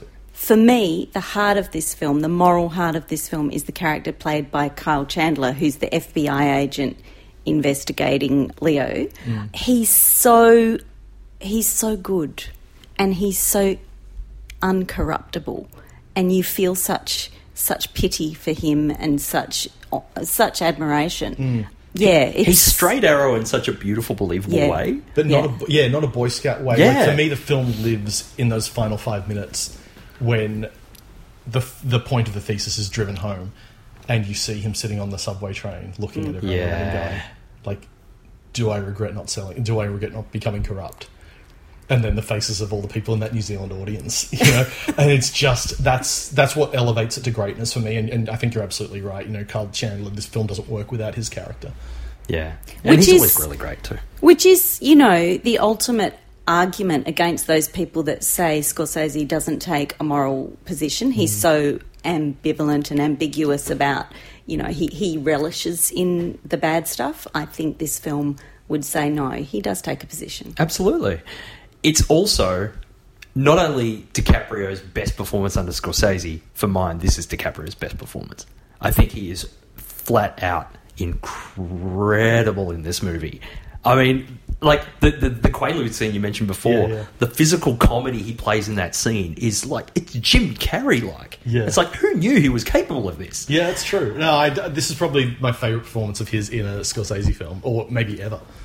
It- I just, yeah, I just think he's mind-blowingly good. He's charismatic when he needs to be charismatic. He's oily. He's, but he's also a kid who's, you know, a- is just pure aspiration, pure Mm. ambition, Mm. um, without wanting to do the work to get there. You know, he's a, he's modern day America. He's capitalist America. You know, and again, like, how is this made by a what a seventy year old man at that point? Like, Mm. again, it's all the visual and and oral rush that Casino and Goodfellas and After Hours have.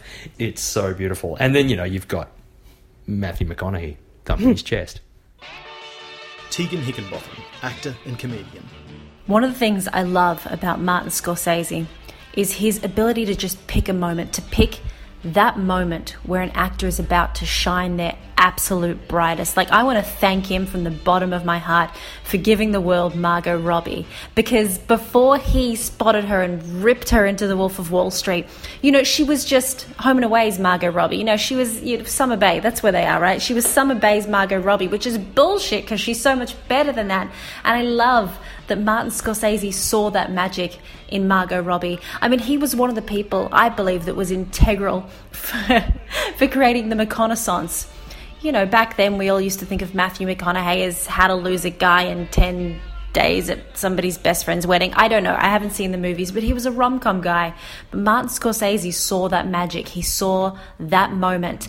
And once again, looking at The Wolf of Wall Street, you got that beautiful scene where Matthew McConaughey performs alongside Leonardo DiCaprio in that executive, coked up, chest beating glory. CEO. Oh.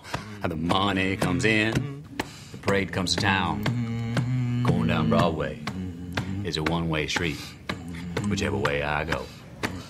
and it is so good. It is so good to watch, and I love that Martin Scorsese gives us those moments. Brian Trenchard Smith. Scorsese's one-ers are always inventive. My personal favorite is in The Wolf of Wall Street. The camera prowls through the crowded, busy office. We hear Leonardo DiCaprio's voice on the soundtrack explaining the goings on. Then, while they were looking for a smoking gun in that room, Cliff National is on fire. I'll tell you all about the I was gonna fire off a bazooka in here. Then, when you don't expect it, he steps into frame and addresses the camera directly, breaking the fourth wall as he continues his spiel. Now, as the firm taking the company public, we set the initial sales price, then sold those shares right back to our friends. And then finally, at the end of the shot, he leans into camera in big close up for his final The real point. question is this Was all this legal? Absolutely fucking not. But we were making more money than we knew what to do with. It is masterful. Yeah, I couldn't agree with what those guys said more. I think this is such a invigorating film. Then Scorsese goes into kind of Japanese master mode here with Silence. It's like his kind of Mizoguchi, his uh, uh, Kobayashi Yeah. sort of film. Silence was a film again, and this is another film I need to have a, another run at because the first time I saw it, I was very frustrated by it. It ties together so many themes from his previous films. You know, there's a little Last Temptation in there. There's a mm. little Mean Streets in there. There's a little A little kundun of there's the a little cultures clashing. Yeah, Absolutely. But I found it frustrating. Every half hour, like I found the first half hour brilliant, breathtaking. The second half hour was like, oh, this is kind of dragging. It's a bit tedious. It feels a bit warmed over. And I was literally, those were my emotions every half hour. Right. So it's like the first, third, fifth half hour, great. The other half hours, I just didn't respond much like people all. listening to this. Yeah, Yeah, totally. No, I like I, I totally get that. I was I think this is a masterpiece. You know, we were talking earlier about the fact that he took the things that he grew up on and, and, and applied them to the world he knew. And yet, on the flip side of that, he has made maybe the most personal film of his life set in, you know, what was it, 16th century? Yeah, 17th? feudal Japan. Feudal Yeah. Japan. And it feels like such a personal reckoning with faith, even maybe even more than Last Temptation. Like questioning it even more about what it means to believe something and and how you represent that in the real world and and sort of the power of it and the meaninglessness of it. That's the thing, and and that's why I can never truly discount this film. And even though I had that reaction to it, I'm so eager to see it again because Mm. the the stuff this film gets right is masterful. It's again top drawer, some of the best stuff he's ever done, and completely feels like one of those Japanese masters films. You know, like you're just completely like, you don't feel like this is an American making this. You don't feel like this is New York Scorsese making this. You just so he gets the mood and the you know the wind going through the trees and the, and he gets everything so deliciously right. Michael Ian Black, comedian and actor. Silence came out in uh, 2016, and if you haven't seen it, and I feel like a lot of people didn't see it, it's about uh, a couple of missionaries, and they go to Japan to uh, continue the work of another missionary who went there and ended up disappearing. Um, they're trying to uh, convert Japan to Catholicism because that's what Catholics do. They try to convert everybody. And uh, this is in the 17th century, by the way. This is 1600, so this is not contemporary. And then they go there, and it's just a disaster. Uh, and when the movie came out, I feel like what I remember is that everybody was kind of hyped about it because it was Scorsese. And then I think it came out around award season, and then it basically just got shut out. Nobody really paid any attention to it for awards, and uh, because I'm a uh, massive celebrity, I get screeners, and uh, which everybody in the uh, in the union does. Um, and uh, we and I was kind of reluctant to watch it because it seemed sort of slow and boring and whatever. Uh, but I think we had run out of movies to watch, and so we put on Silence. And I just thought it was by far the best movie of that year, and, and one of Scorsese's best movies because it it it really felt like a I don't want to say a coda, but an encapsulation of all the themes that he has explored throughout his career.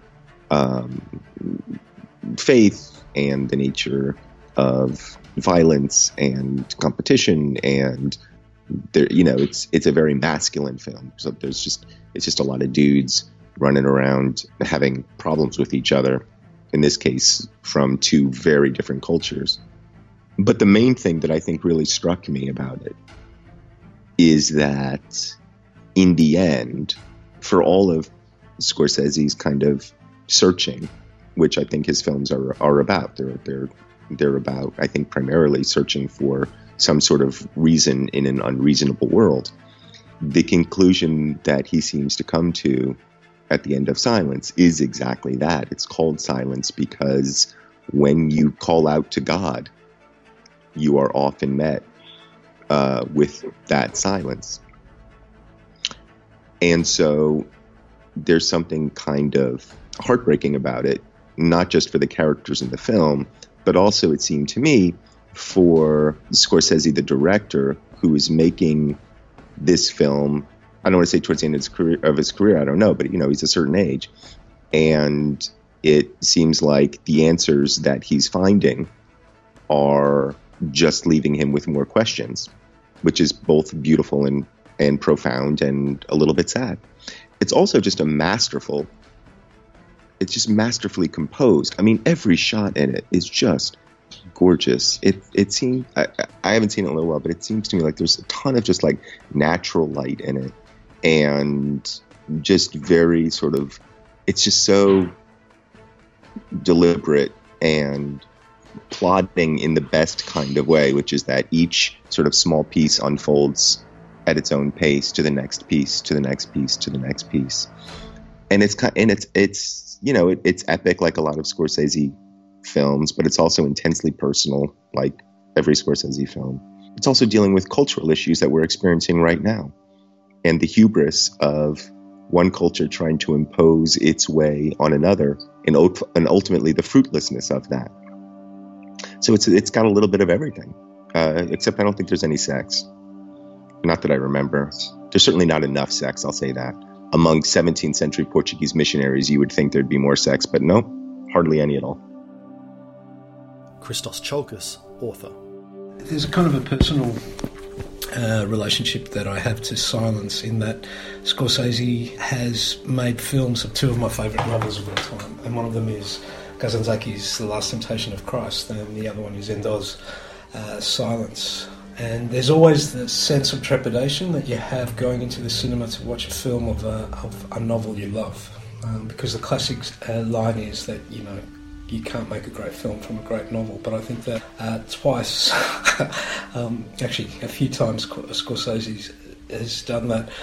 I was saying to a friend just just the other night that I think Silence is probably one of the most underrated of Scorsese's films. Um, I think possibly because it came out of in a time when, uh, in terms of the culture, there was a lot of suspicion about a European director taking on, uh, um, uh, you know, one of the great classics of uh, Japanese literature.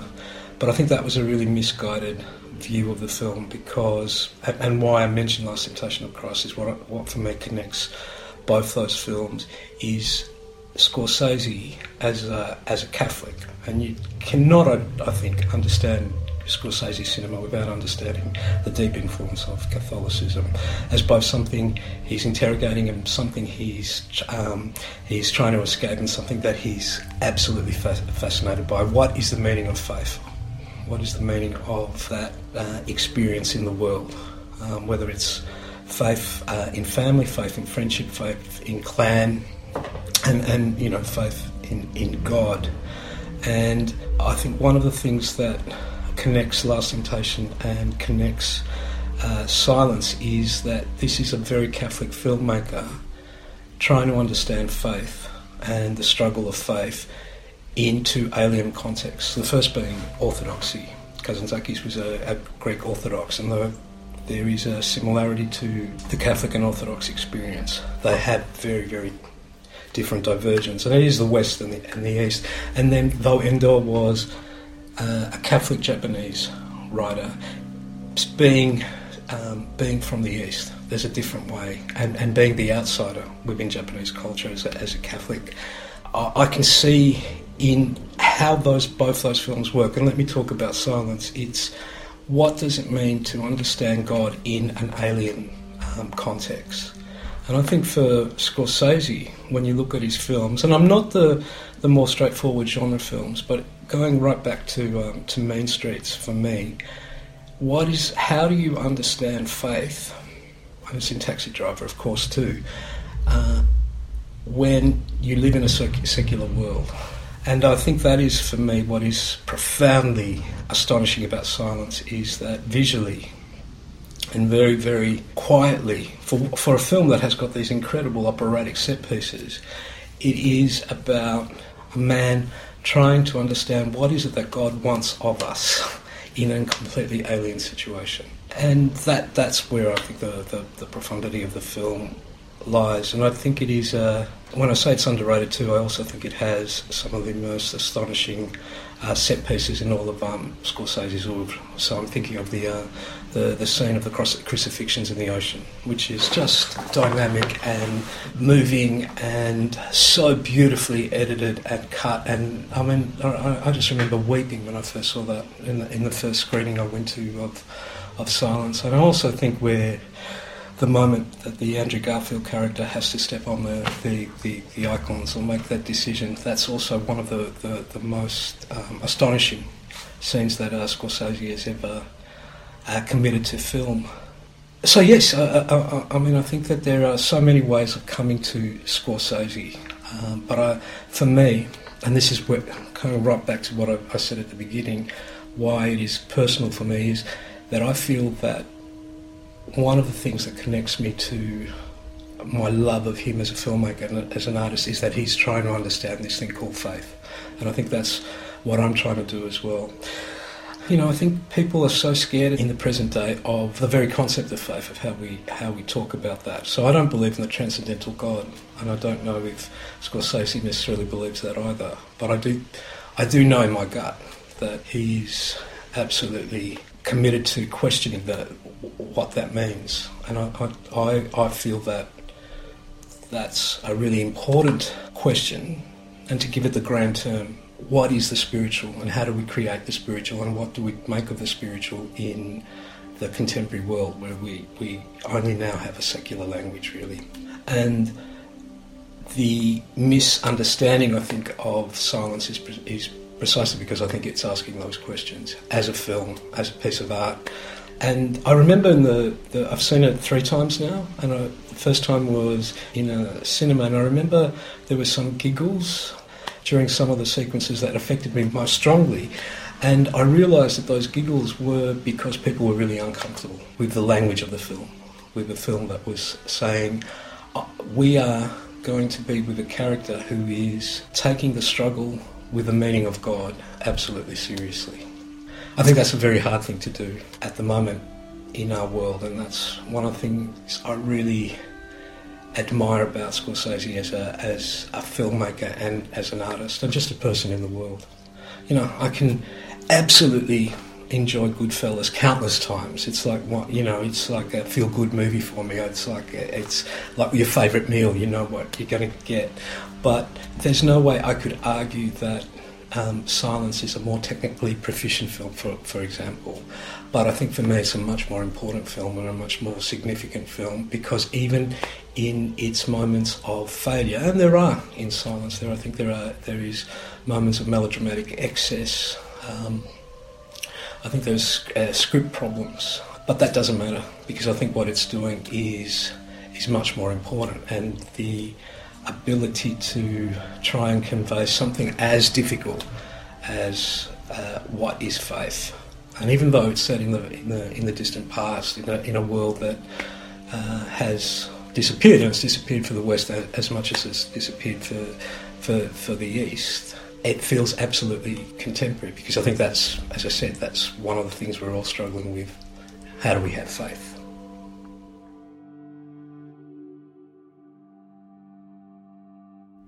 That brings us to where Scorsese is now in 2019. We are all eagerly awaiting, I think, his next film, which is The Irishman. Mm. Yeah, this is this is a Netflix funded film that may or may not get a theatrical release. Oh, it definitely um, will. It definitely will. Okay, um, it's cost 150 million dollars because they're de aging all the actors who are De Niro, Pesci. Al Pacino, Harvey Keitel all together again. Well, first team up ever with Pacino. This Pacino yes, has yes, never worked you're with right. Scott. That's his first one.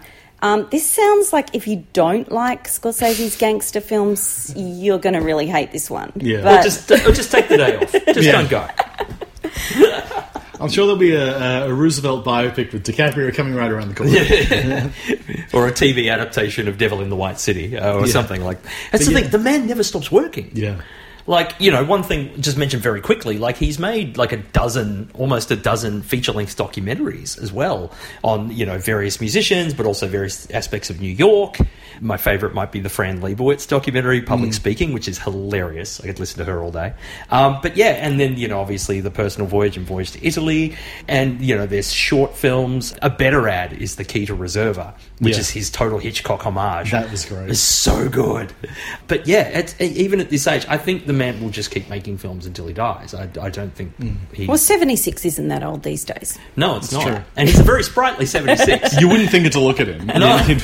Yeah. and you know, he has a teenage daughter, and you know, he's Right.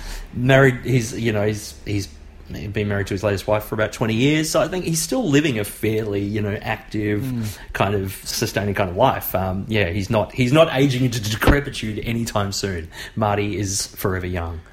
And yeah, you can see that in his work. He is, again, 50 years, and he's still making stuff that's as good as the stuff that made him the legend. Yeah, that he There's was. no old, you know, Tarantino talks about, and one of the reasons Tarantino wants to retire after 10 films is because he doesn't want to make old man movies. Right. Scorsese's never made an old man movie. No. And, you know. His, his detractors may say that's because he's remained adolescent forever. That's fair. Rim shot. Uh, Not me. I didn't say that. I love hearing him speak Yeah. about anything, Mm, whether he's mm. narrating a film or whether he's talking about a film or talking about something.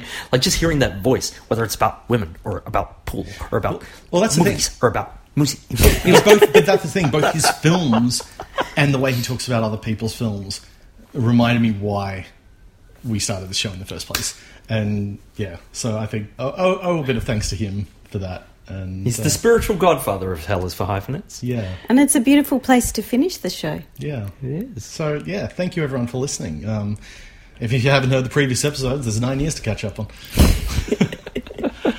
But thank you, you- each and every one of you who jumped on early and listened to us and supported us or liked us and wanted to be guests.